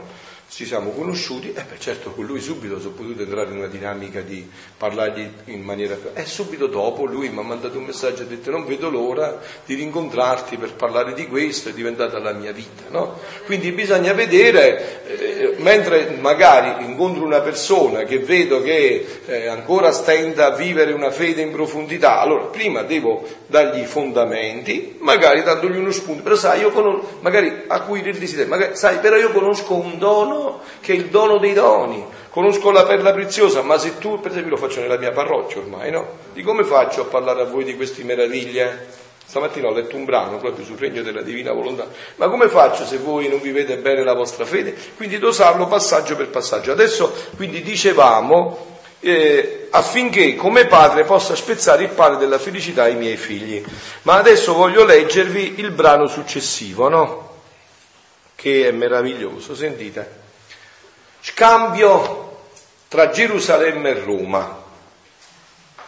La mia povera mente pensava a tante cose, dice Luisa sulla divina volontà, specie, sentite questa era la sua fissazione, anche la mia ormai è diventata, come poteva venire il suo regno, ma come poteva diffondersi e tante altre cose che non è necessario scriverle sulla carta. E il mio amato Gesù, muovendosi nel mio interno, mi ha detto, Vedete che bello, sentite figlioli, che cos'è l'Italia e cosa poi verrà chiesto all'Italia. Figlia mia, se Roma tiene il primato della mia Chiesa, lo deve a Gerusalemme, perché il principio della redenzione fu proprio a Gerusalemme. Di quella patria scelsi dalla piccola città di Nazareth la mia madre vergine. Io nacqui nella piccola città di Betlemme tutti i miei apostoli furono di detta patria e sebbene questa ingrata non volle conoscermi e rigettò i beni della mia redenzione, non si può negare che l'origine, il principio, le prime persone che ricevettero il bene di essa furono di queste città. I primi banditori del Vangelo, quelli che fondarono in Roma il cattolicesimo, furono i miei apostoli, tutti di Gerusalemme, cioè di questa patria. Ora, sentite, perché questa è una profezia, no? Voi sapete che, vi ricordate nella Sacra Scrittura, perché vi ho detto che questi testi vi illumineranno sulla Bibbia in una maniera sconvolgente. Io ho avuto l'esperienza di una donna che adesso guida un gruppo di preghiera sulla Divina Volontà a Roma, che era non solo lontana dalla Chiesa, ma diceva che la Bibbia non ci capiva niente, non gli interessava, era andata anche in Oriente a fare alcune esperienze, diciamo, di meditazione trascendentale, no? Poi ha conosciuto la consacrazione alla Madonna e attraverso la consacrazione alla Madonna la Divina Volontà. E adesso è diventata espertissima della Bibbia, si nutre di Bibbia a non finire, di parola di Dio, di magistero della Chiesa. Perché? Perché queste verità hanno illuminato la comprensione di, il, eh, di tutta la Sacra Scrittura, di tutto il magistero della Chiesa. No? Sentite adesso che passaggio fa. Vi dicevo San Paolo, vi ricordate che San Paolo dice che non si arriverà a niente se prima non si converte Israele e che Israele si convertirà. Ve lo ricordate? Andate a leggere la Sacra Scrittura. Eh? Allora sentite adesso che dice Gesù. Ora ci sarà uno scambio. Se Gerusalemme diede, vita, diede la vita della religione e quindi della redenzione a Roma, Roma, per Roma intende la Chiesa, non la città, insomma, che gli interessa Roma città, Roma Chiesa, no? Roma darà a Gerusalemme il regno della divina volontà. Ed è tanto vero questo che come scelsi una vergine della piccola città di Nazareth per la redenzione, così ho scelto un'altra vergine in una piccola città d'Italia, appartenente a Roma, a cui è stata affidata la missione del regno del fiat divino, che dovendosi conoscere a Roma come si conobbe a Gerusalemme la mia venuta sulla terra, Roma avrà il grande onore di ricambiare Gerusalemme del gran bene ricevuto da esso cioè della redenzione, col farle conoscere il regno della mia volontà. Allora perché io voglio questi incontri? È bella, è bella. Perché io voglio questi incontri? Perché voglio formare dei cristiani maturi, adulti, seri nella propria fede, che non vanno più dietro, direbbe San Paolo, a fantasiose eh, eh, favole, filosofie, no? che veramente hanno capito che hanno nelle mani un tesoro infinito, qual è la nostra fede, e vogliono formarsi seriamente. Che formarsi non significa, sapete, soltanto studiare con la testa. Papa Francesco adesso sta smontando uno per uno queste cose. Ha fatto una delle omelie a Santa Marta che spero, spero che come me, sacerdoti, vescovi, spero, cardinali le leggono e approfondiscono quello che sta dicendo Papa Francesco. Francesco ha parlato poco fa e ha detto certe, certe omelie possono essere solo vanità, cioè approfondire in una maturità di fede, veramente, no? Cristiani maturi che sentono la gioia di essere cristiani e di diffondere nel mondo questo dono, no? Ecco perché ho voluto questi incontri, perché proprio si cresca in questa maturità, perché sentite che cosa dice Gesù. Ora ci sarà uno scambio. Io nacqui, ora ci sarà uno scambio. Se Gerusalemme diede la vita della religione e quindi della redenzione a Roma, Roma darà a Gerusalemme il regno della mia divina volontà. Ed è tanto vero questo che come scelsi una piccola vergine della città di Nazareth per la redenzione, così ho scelto una vergine in una piccola città d'Italia appartenente a Roma a cui è stata affidata la missione del regno del fiat divino, che dovendosi conoscere a Roma come si conobbe a Gerusalemme la mia venuta sulla terra, Roma avrà il grande onore di ricambiare Gerusalemme del gran bene ricevuto da esso, cioè della redenzione, col farle conoscere il regno della mia divina volontà. E allora Gerusalemme, e qua si ricollega perfettamente alla profezia di Paolo che vi invito ad andare a vedere, e allora Gerusalemme si ricrederà della sua ingratitudine ed abbraccerà la vita della religione che diede a Roma che meraviglia, eh? Vedete, mentre l'uomo, dice in questi scritti Gesù, mentre l'uomo vede come eh, sputarmi sempre più in faccia, come sempre più amareggiarmi, come sempre più peccare, come sempre più... Io invece mi industrio come sempre più aumentare i doni da dargli. Questo è il nostro Dio, figlioli, questo è il nostro Dio. E in questi scritti, in questi scritti, questo appare proprio all'ennesima potenza tanto che non ci sono più i termini, guardate che bisogna usare i termini di questi scritti perché sono termini anche dialettali, no? Cioè, per esempio, eh, Luisa dice, mi fai crepare il cuore d'amore. Crepare è un termine che nel mio paese si usa assai proprio, no? Schiattare, crepare dalla gioia, no? crepare il cuore dalla... non riesce più ad afferrare i termini. Certamente io leggendo questi scritti dico, ma guarda, questo è un Dio proprio pazzo, ma può amare fino a questo punto. Tant'è vero che nella novena di Natale gli chiama gli accessi di amore, non sa, non sa, più trovare i termini, né Gesù e né Luisa, perché i termini umani non possono più rendere questo amore, no? Mentre dice Gesù, voi vi state industriando e si vede, ahimè, si vede con tanta chiarezza, come offendermi sempre di più, come fare più peccati, come inventarvi la terza guerra mondiale che Papa Francesco già parla di viverla a pezzetti, l'ha detto pure al Re di Puglia il 13 di settembre, no? Io invece mi industrio come eh, vincervi l'amore. Vincervi in amore, proprio superarvi in maniera infinita nell'amore e darvi doni su doni, no? tanto che adesso addirittura che cosa sta pensando, come sta industriando? Che quando queste verità saranno conosciute a Gerusalemme, Gerusalemme grazie a queste verità rientrerà nella religione che lei ha dato a Roma ma che non ha seguito. Pensate un poco, no? In questi tempi Ecco perché, vedete da dove viene la mia, quando io dico sono un inguaribile ottimista, non sono più intelligente di voi, ma manco più fesso, cioè, siamo uguali, quindi non è che sono un inguaribile ottimista perché mi immagino di essere un inguaribile ottimista, perché so quello, il fondamento, so su cui qui spero. È Gesù Cristo, è tutto questo, è questo amore che non ci lascia superare, non ci lascia da nessuna ingratitudine. Guardate che io, ve lo dico proprio sinceramente, io mi devo sempre più convertire su questo amore perché non lo riesco a capire. Perché io gli direi Gesù, fammi fare Dio, 5 minuti a me e metto tutto a posto. Cioè, non è che mi metto a aspettare tutto questo tempo, rasa solo quello che non va bene, sistemato quello che va bene.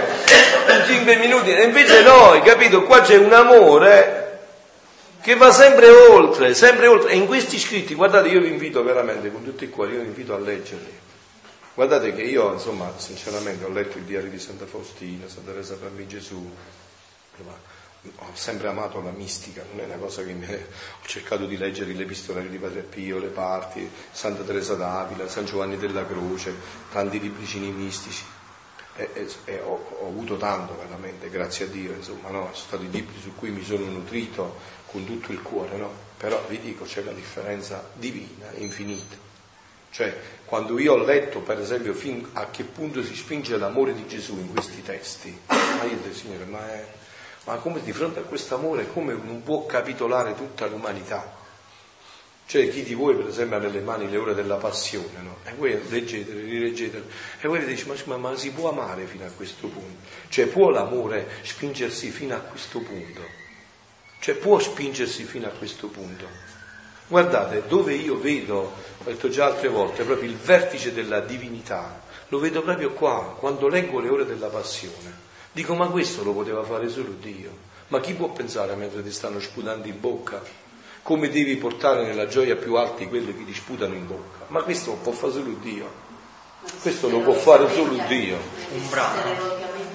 Appunto, questo lo può fare solo Dio, cioè l'umanità, no? Cioè, come potrai? Perciò io dico, quando io faccio le ore della passione, dico guarda Gesù, io mi presto a prendere i tuoi sputi in bocca, perché tutto sommato, insomma, mi presto io al posto tuo, però per fare poi il passaggio di amare come amari tu, lo devi fare solo tu in me, perché io non sono capace, cioè, mentre quello mi sta sputando in bocca,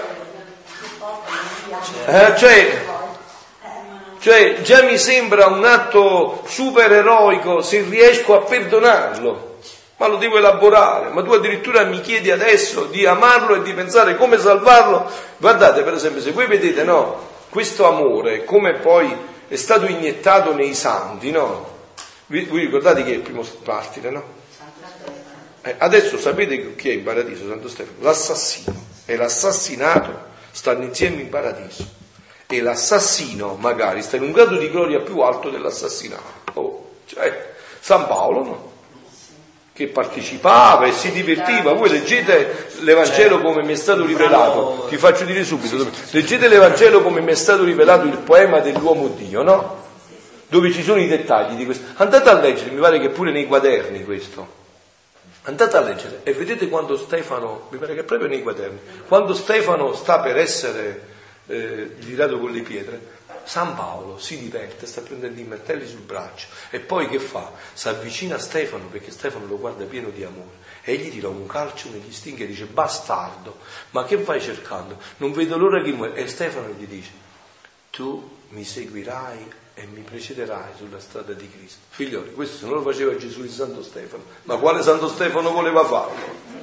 Cioè come si fa se non si entra in questa logica della divina volontà in cui Dio viene a vivere veramente in te e ti permette di diventare cristiano, cioè un altro Gesù Cristo?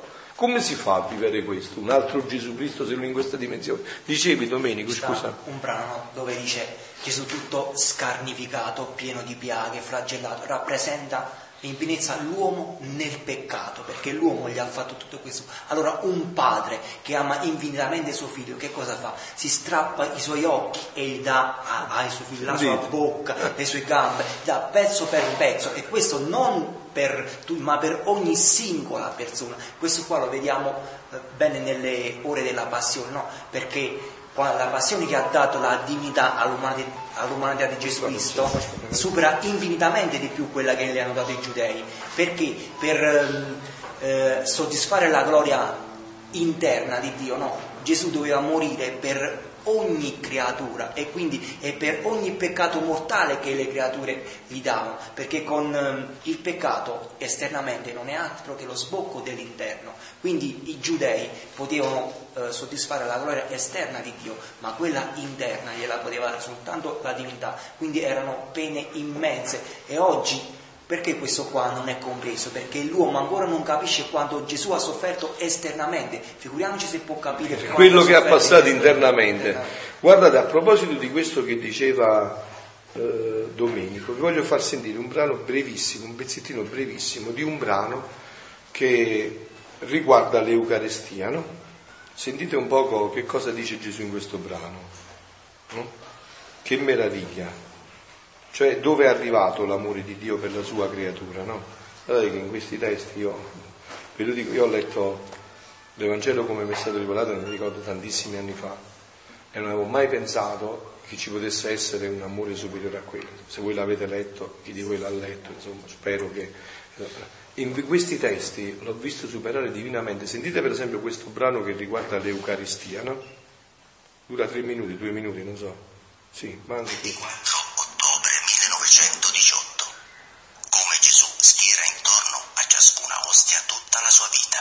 Sentite. Stavo preparandomi a ricevere il mio dolce Gesù in sacramento e lo pregavo che coprisse lui la mia grande miseria. E Gesù mi ha detto. Luisa sta ricevendo l'Eucaristia, voi sapete che Luisa aveva avuto il permesso dal Papa, cosa infinitamente eccezionale, di poter celebrare un sacerdote la messa alle 5 del mattino, alle 6 del mattino nella sua cella. Eh? Quindi ha fatto la comunione e sta facendo il ringraziamento. No? Alla comunione o alla preparazione anche. Voi sapete che eh, questo per esempio a Meggiugorio la Madonna l'avrà rinsegnato di nuovo, la preparazione all'Eucaristia e il ringraziamento dopo, no? che è una cosa importantissima nella vita spirituale. Sentite adesso che dice.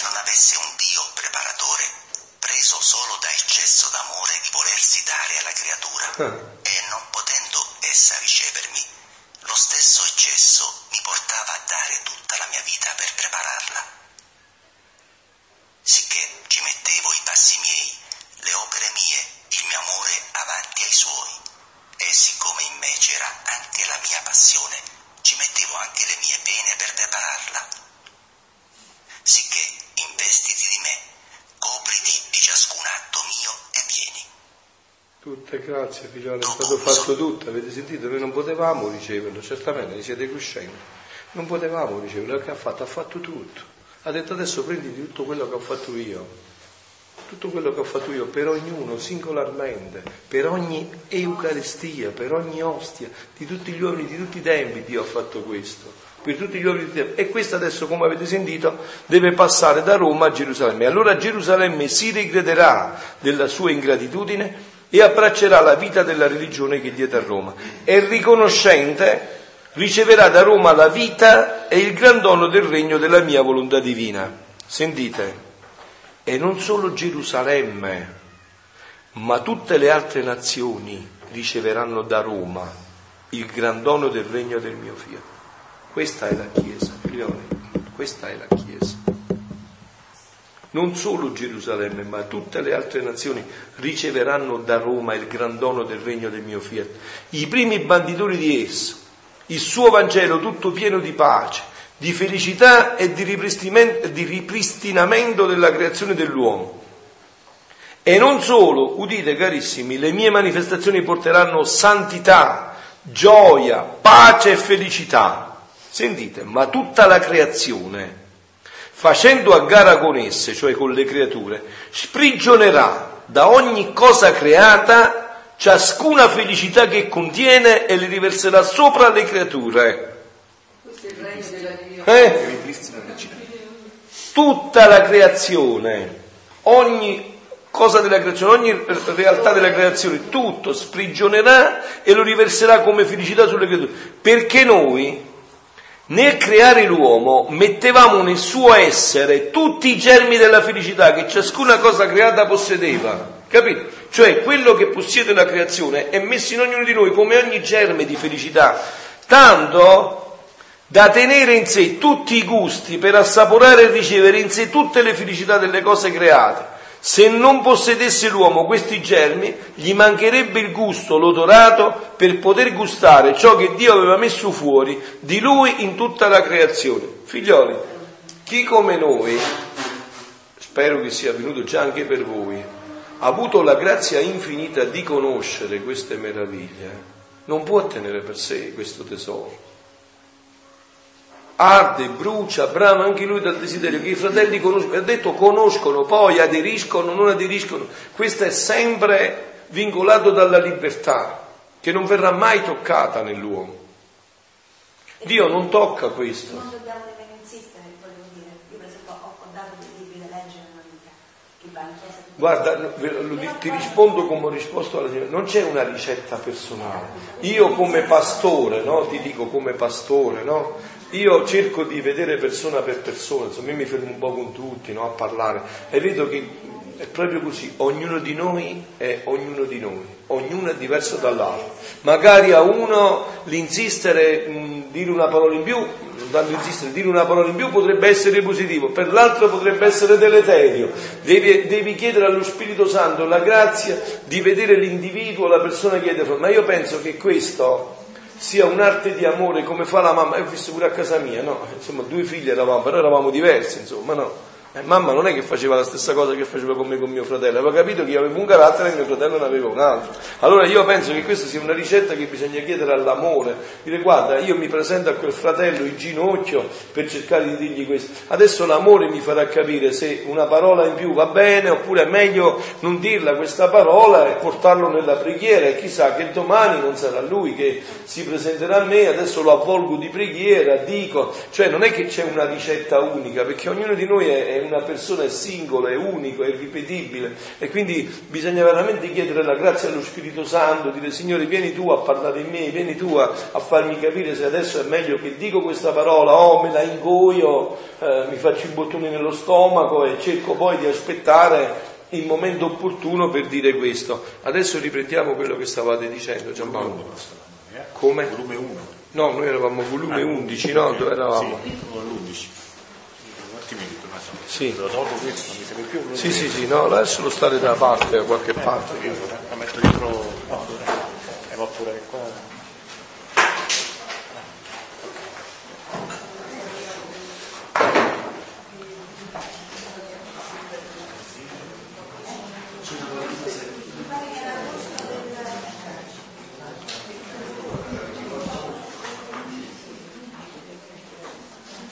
Allora, dove eravamo?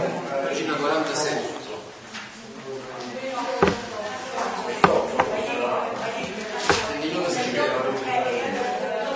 Concetta, dove eravamo?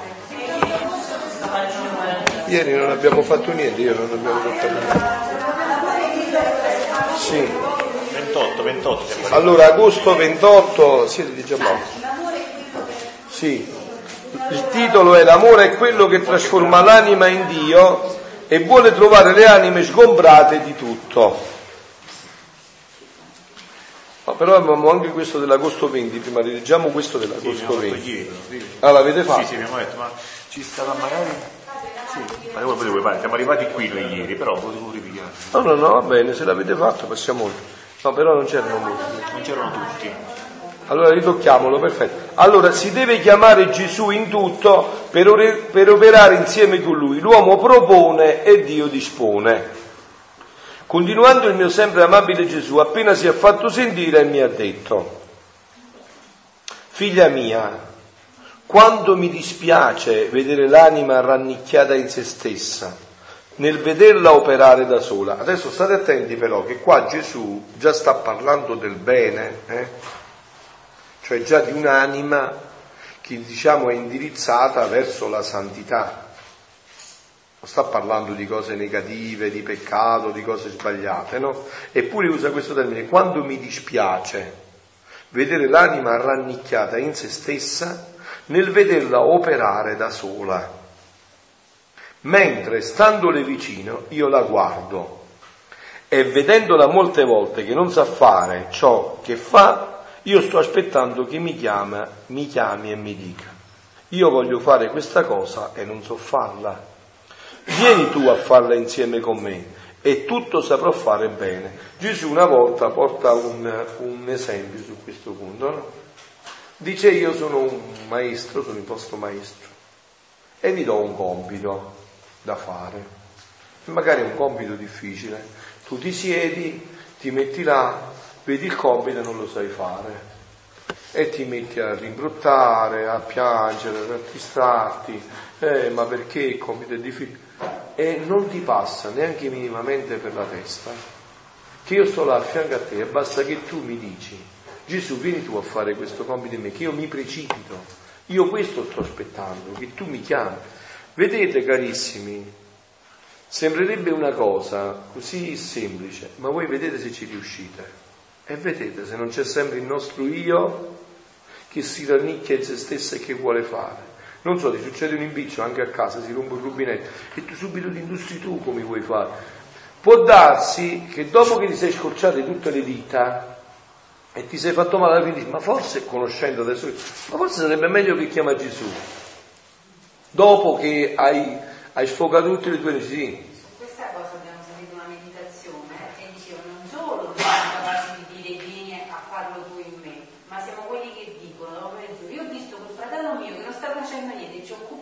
Appunto.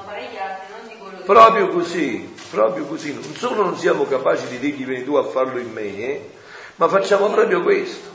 Magari ci, non solo non lo facciamo, ma ci impegniamo a vedere l'altro ed entrare in questa dinamica. Invece Gesù dice, e vedendola molte volte che io sto aspettando che mi chiami, e vedete qua c'è quel concetto di prima che mi avete anche chiesto. Perché Gesù non viene automaticamente? Perché Gesù ha un rispetto infinito della nostra libertà. Guardate che io come sacerdote, soprattutto ultimamente, mi sto accorgendo che c'è una superficialità nel meditare su questo dono della libertà, che è enorme. Quasi quasi sotto sotto si pensa che c'è un po' di determinismo, come se Dio sta libertà ce l'avesse data, perché molti mi dicono ma Dio non sapeva, ma che importanza ha che Dio sapeva o non sapeva con la tua libertà? Perché vuoi trovare scuse? Certo che Dio sa tutto, sa anche come utilizzerai la tua libertà, ma questo che significa col fatto che ti ha dato la libertà? Ti ha dato la libertà.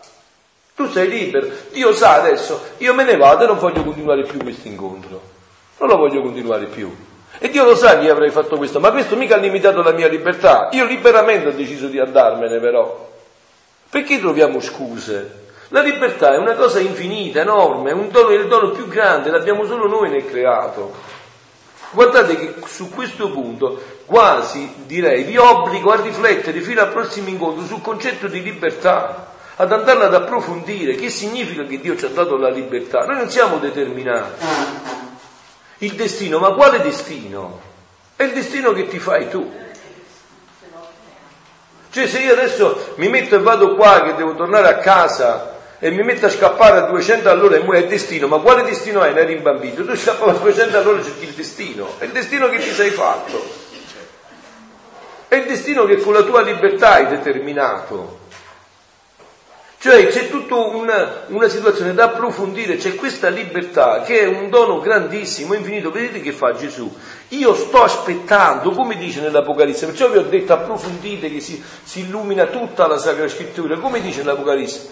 Ceneremo quello che sto alla porta, aspetto, busso, se mi apre, verremo e ceneremo. E se non mi apre, mi metto in ginocchio e piango.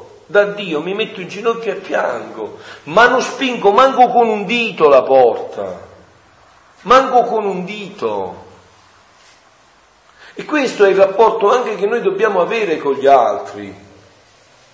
Io ci credo, ti propongo la mia proposta, te la propongo con tutto il cuore, con tutta la mente, con tutta la forza, ma poi rispetto, mi metto in ginocchio di fronte alla tua libertà, mi metto in ginocchio.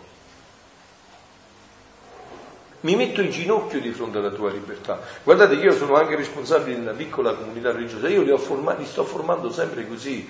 Io dico, voi siete liberi, voi dovete sentirvi liberi, voi dovete accogliere questa vita a 360 gradi, siete sempre liberi. Nessuno deve toccare la vostra libertà. Se no che, che senso ha eh, se non c'è la libertà? Non c'è neanche il merito.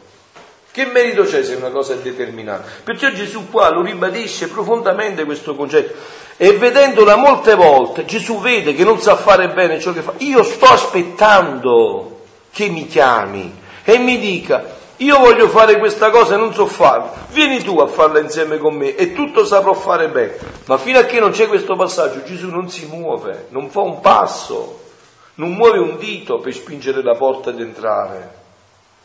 Per esempio, voglio amare, vieni insieme con me ad amare. Voglio pregare vieni tu a pregare insieme. Ma vedete che, che splendore, che semplicità diventa la vita, la vita religiosa, la vita cristiana. Che meraviglia. Non riesco a perdonare, più si tratta di una sincerità, non riesco a perdonare, Gesù non ce la faccio. Quello mi ha sputato in faccia, io devo stare facendo un'opera buona, ma io come devo fare? Non ci riesco. Vieni tua, tu mi hai detto che devo perdonare e non mi hai detto manco sette, mi hai detto 70 volte sette.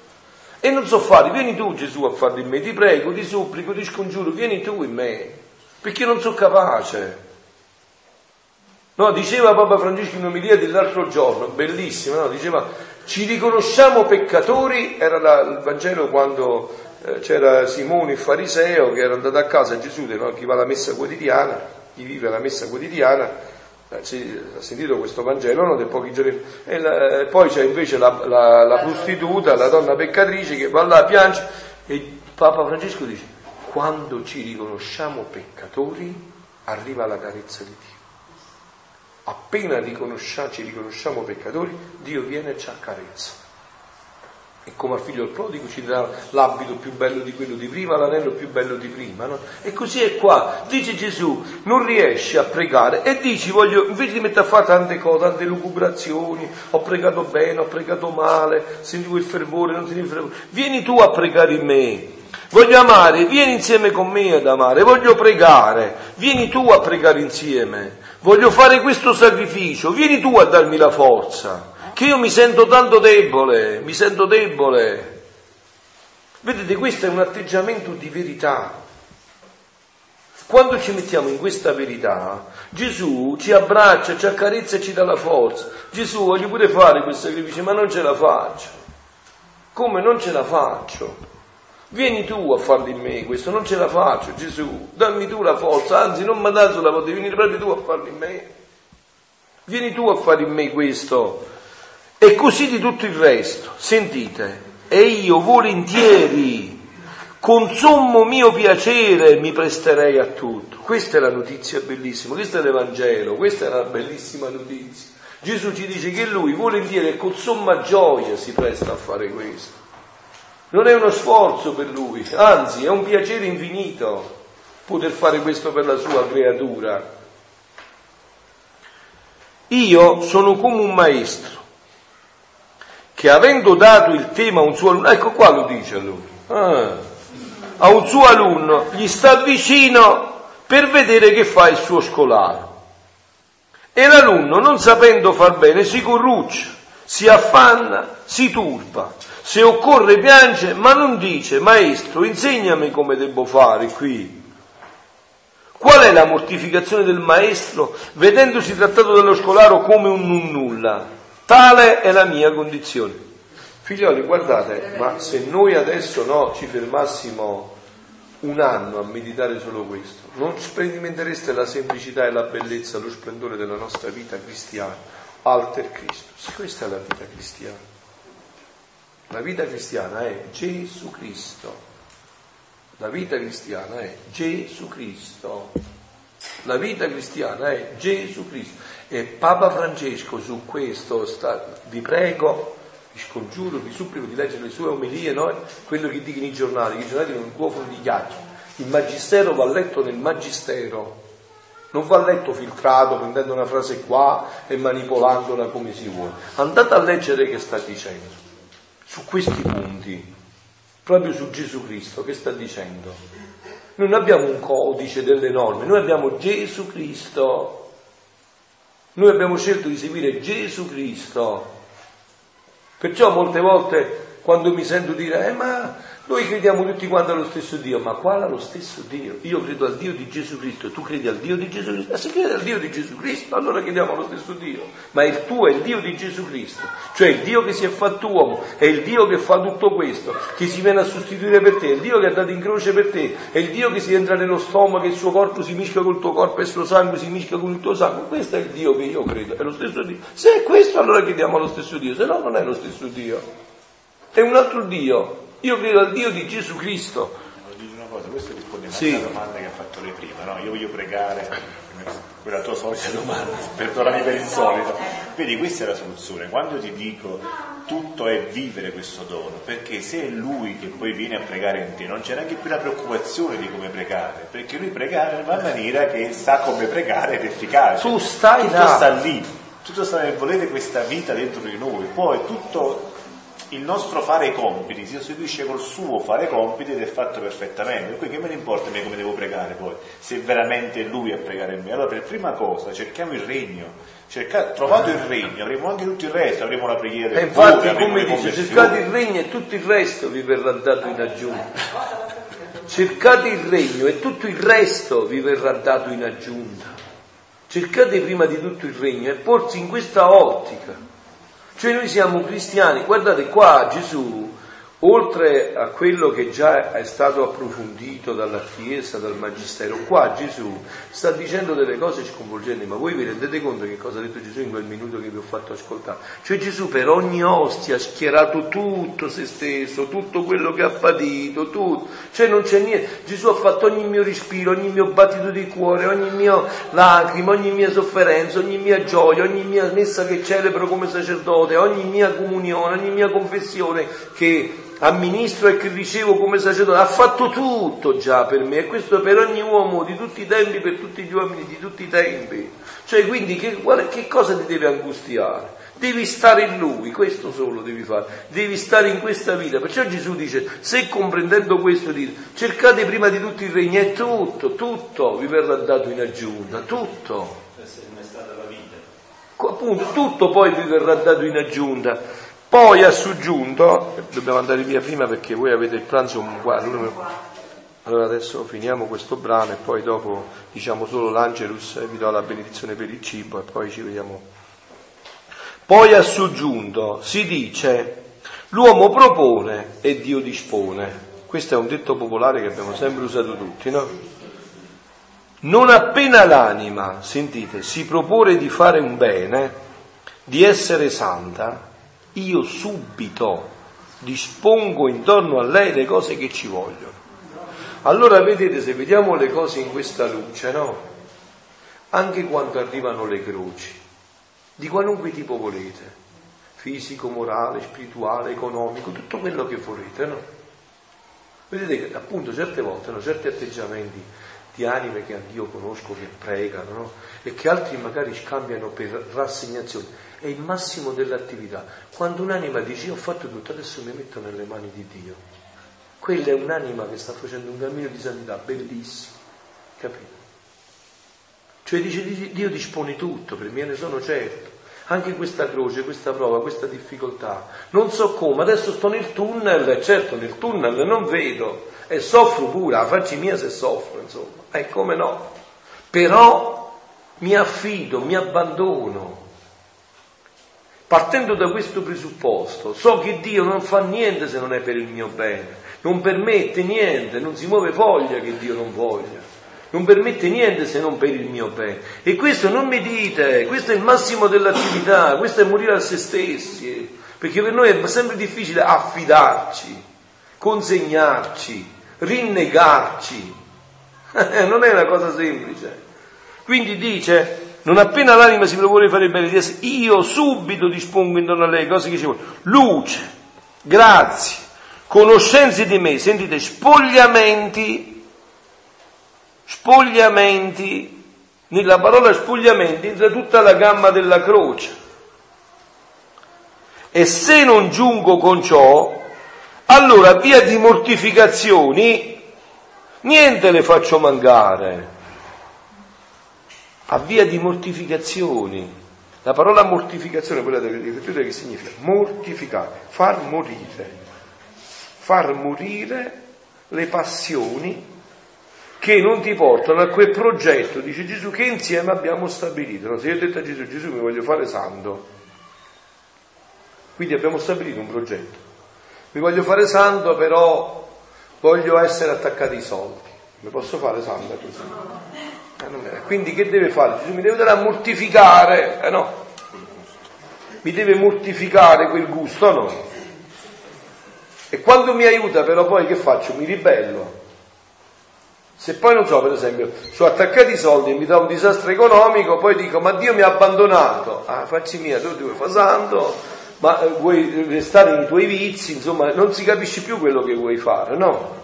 Vedete, se manchiamo i presupposti, no? Che questo, vedete, perciò ho detto illumina la Sacra Scrittura, no? Giovanni, nella prima lettera, definisce Dio, come dice, Dio è amore.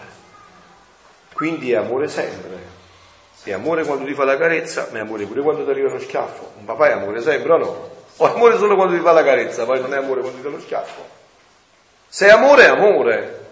Tu magari non puoi capire ancora perché in quello schiaffo c'è l'amore, ma devi essere certo. Vedete, se perdiamo i punti fondamentali, ecco perché Gesù dice ci vuole la fede.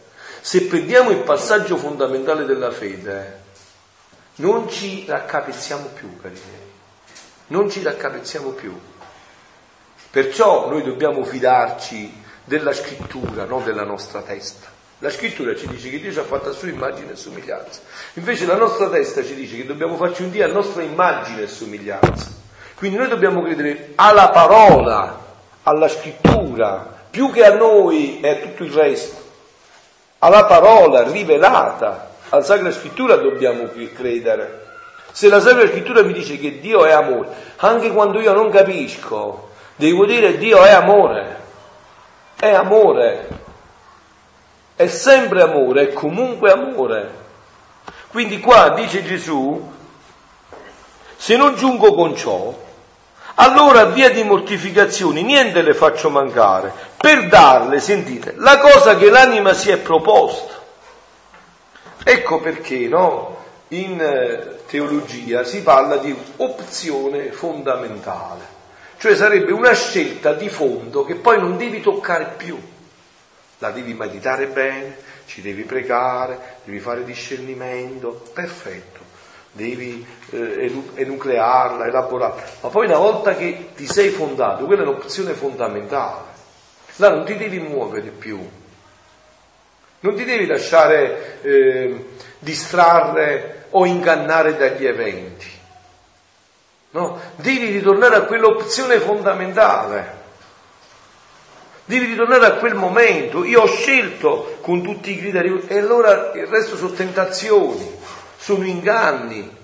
Questa è l'opzione fondamentale. Se io Gesù ho stabilito con te che mi voglio fare santo e ti ho dato la disponibilità della mia vita. Allora poi mi arriva la prova e dico, ma forse, ma chissà, ma ho sbagliato. E eh no, devi ritornare all'opzione fondamentale perché Gesù te l'ha detto. Ti ha detto che se vuoi andare dietro a lui devi rinnegare te stesso. Non ti ha ingannato Gesù. Non ti ha ingannato, te l'ha detto che se vuoi andare dietro a lui devi rinnegare te stesso. Ecco perché dice Gesù, no, non le faccio per darle la cosa che l'anima si è proposta. Cioè Gesù, vedete anche qua che rispetto enorme, per... non che io ti ho proposto, che l'anima si è proposta. E io ho accettato la tua proposta. Tu mi hai detto che vuoi farti santo e io questo bramo e desidero, ho accettato la tua ti devo aiutare, ti devo dare i mezzi per farti santo. E, e, poi quando ti do i mezzi che dici? Che non va bene più il fatto. E tu però sei libero di ritirare la proposta. Eh? Questo è sempre liberissimo. Noi direi sempre liberi. Gesù, sai che ci ho pensato, non voglio farmi più santo. E Gesù ti rispetta. E ti toglie anche le prove magari.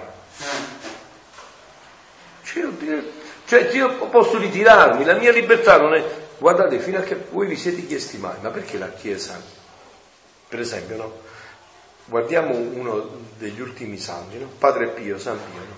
ma dite, tranne uno scemo e un pazzo, no? chi dubitava che quell'uomo era santo? Cioè, lo, vedevi di questa santo, allora, che poi il popolo affiuto, non è fisso. E ma come mai la Chiesa non fa mai nessuno santo in vita? Ve lo siete mai chiesti voi? In vita non è stato fatto mai nessuno santo. Perché? Perché fino a che l'uomo ha gli occhi aperti, può sempre cambiare l'opzione fondamentale. Tanto è vero che cosa fa la mamma Chiesa? Dopo che è morto, dice aspetta, iniziamo a prendere informazioni, facciamo l'indagine diocesana, ma poi fermiamo tutto. Perché il momento della morte non lo conosce nessuno. Per sapere se quello è morto da santo come è vissuto, ha da fare un miracolo. Deve fare un miracolo. Quel miracolo che cosa conferma? Conferma che lui quell'opzione, state attenti, perciò capirete sempre più la Chiesa attraverso questo. Che cosa conferma quel miracolo? Conferma che quell'uomo, pure all'ultimo istante della morte, è morto con quell'opzione di farsi santo come è vissuto. Tanto è vero che ti dà la prova del miracolo. Avete capito come tutto è chiaro? Elementare Watson. Come tutto è chiaro. Sì.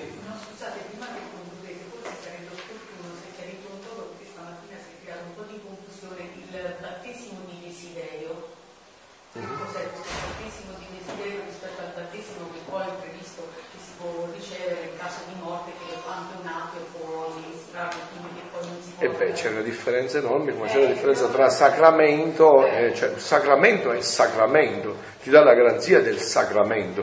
Battesimo di desiderio è battesimo di desiderio, è un desiderio che realizza questo, ma il sacramento è sacramento, cioè col sacramento hai la certezza il sigillo della Chiesa, no? Poi c'è il battesimo di sangue e anche di desiderio che è un altro paio di maniche, ma siamo sempre in un campo, diciamo, pio, eh, però questo il sacramento è sacramento, non serve neanche fare il paragone, il sacramento è sacramento, cioè il sacramento ti dice, no? Eh, eh, che c'è um, ex opera operandis, ex opera operatis. No? Allora, ex opera operatis, che cosa significa? Che il sacramento opera sicuramente quello che significa. Cioè, che cosa vuol dire? Io battezzo un bambino, io, l'ho fatto ieri sera, l'avete visto, avete partecipato, gli metto l'acqua sulla testa, L'acqua che significa? Purificazione, pulizia. Io sicuramente a quel bambino gli è stato tolto il peccato originale e gli è stata data la grazia di divinizzarsi, perché anche nel battesimo noi guardiamo solo l'aspetto negativo, ma dobbiamo guardare l'aspetto positivo, cioè il battesimo significa che tu hai adesso tutta la possibilità di divinizzare, di diventare Dio, l'uomo si è fatto Dio, si è fatto uomo perché l'uomo ritorna a essere Dio. Quindi col sacramento, il sacramento è sottratto, ve l'ho detto anche tante altre volte, al sacerdote. Il sacerdote nel sacramento opera ex opera operatis, cioè che significa? No? Questo è stato un grande dibattito all'inizio della Chiesa, anche con Sant'Agostino. No? Mettete che un sacerdote ha ammazzato una persona un momento prima e poi si mette nel confessionale. Nel confessionale si va a confessare un uomo che ha ammazzato una persona un momento prima. va il penitente e dice padre io ho ammazzato una persona sono pentito non lo farei mai più morirei piuttosto che fare questo e il sacerdote dice da salvo di tuoi peccati in nome del padre del figlio e dello spirito santo amen in quel momento mentre dice la parola amen ha dato la soluzione muoiono tutti e due il sacerdote e il penitente il penitente si salva magari facendo sul lungo purgatorio no? si salva e il sacerdote se ne va nell'inferno quindi che significa? Che non è che il sacramento è legato allo stato di grazia del sacerdote, non è legato a quello. Is ox opera operatis vuol dire che Gesù ti, dà, ti, ha dato la possibilità di agire in sua persona, ma questi sette sacramenti, sapete i sette sacramenti, ve devo ripetere, sapete, vero? Allora li ripetiamo insieme? I sette sacramenti sono battesimo, cresima, eucaristia, confessione, ordine sacro, matrimonio e unzione degli infermi. Questi sacramenti sono sottratti. È Gesù che lo fa. Avete capito? Lo stato di grazia o meno del sacerdote se la vede lui poi con Dio. Poi ci sono i frutti dei sacramenti. Allora i frutti poi dipendono, voi udite bene, non solo dal sacerdote, ma da tutti e due insieme. La messa a San Giovanni Rotondo non era una bomba atomica forte solo per Padre Pio, ma che ci andavano tanti fedeli che magari erano più santi di Padre Pio, che stavano là alle tre di notte al portone mentre pioveva ad aspettare la messa alle cinque e a stare altri due ore in piedi a partecipare alla messa di Padre Pio fino alle sette, che Padre Pio faceva la messa durava due ore senza omelia. Quindi può darsi che ci stanno tanti santarielli da dentro che erano molto più santi di Padre Pio. Quindi poi i frutti, quelli dipendono dalla santità di entrambi, no? Se per esempio sta, era ieri sera, no? Al battesimo mio, da tanta gente che sembrava che stava andando neanche si sapeva dove, no? Eh, certo che quando siamo arrivati a casa eravamo tutti morti, no? Prima il sacerdote poi per portarli dentro, no? Come si fa? Tu da quelli che arrivano là, non sanno nemmeno dove stanno andando, no? Eh, chi parla, chi ride, chi viene con la miniconna, chi si ride, eh, cioè non sanno mai quello che stanno facendo, per portarli dentro nella messa devi sudare sette camicie, no? Eh, è chiaro, devi buttare il sangue, no? Perché come fai? Cioè, allora, questo è il sacramento. Poi il desiderio, tutto questo è un altro campo. No? Gente, questa è, noi stiamo parlando di sacramenti. I sacramenti sono certezza divina, eh, realtà divina che realizzano quello che significano, no? Realizzano quello che significano. Però dobbiamo finire perché... Allora, ma ho quante a via di forza, dice Gesù, se ne escono da mezzo di questo laurio, che il mio amore vi ha loro tessuto d'intorno poche sono quelle che resistono e fanno compire il mio lavoro. È vero, ma noi con la grazia della Madonna consacrata a lei vogliamo essere tra queste poche che resistono e fanno compire il lavoro a Gesù. L'angelo del Signore portò l'annuncio a Maria.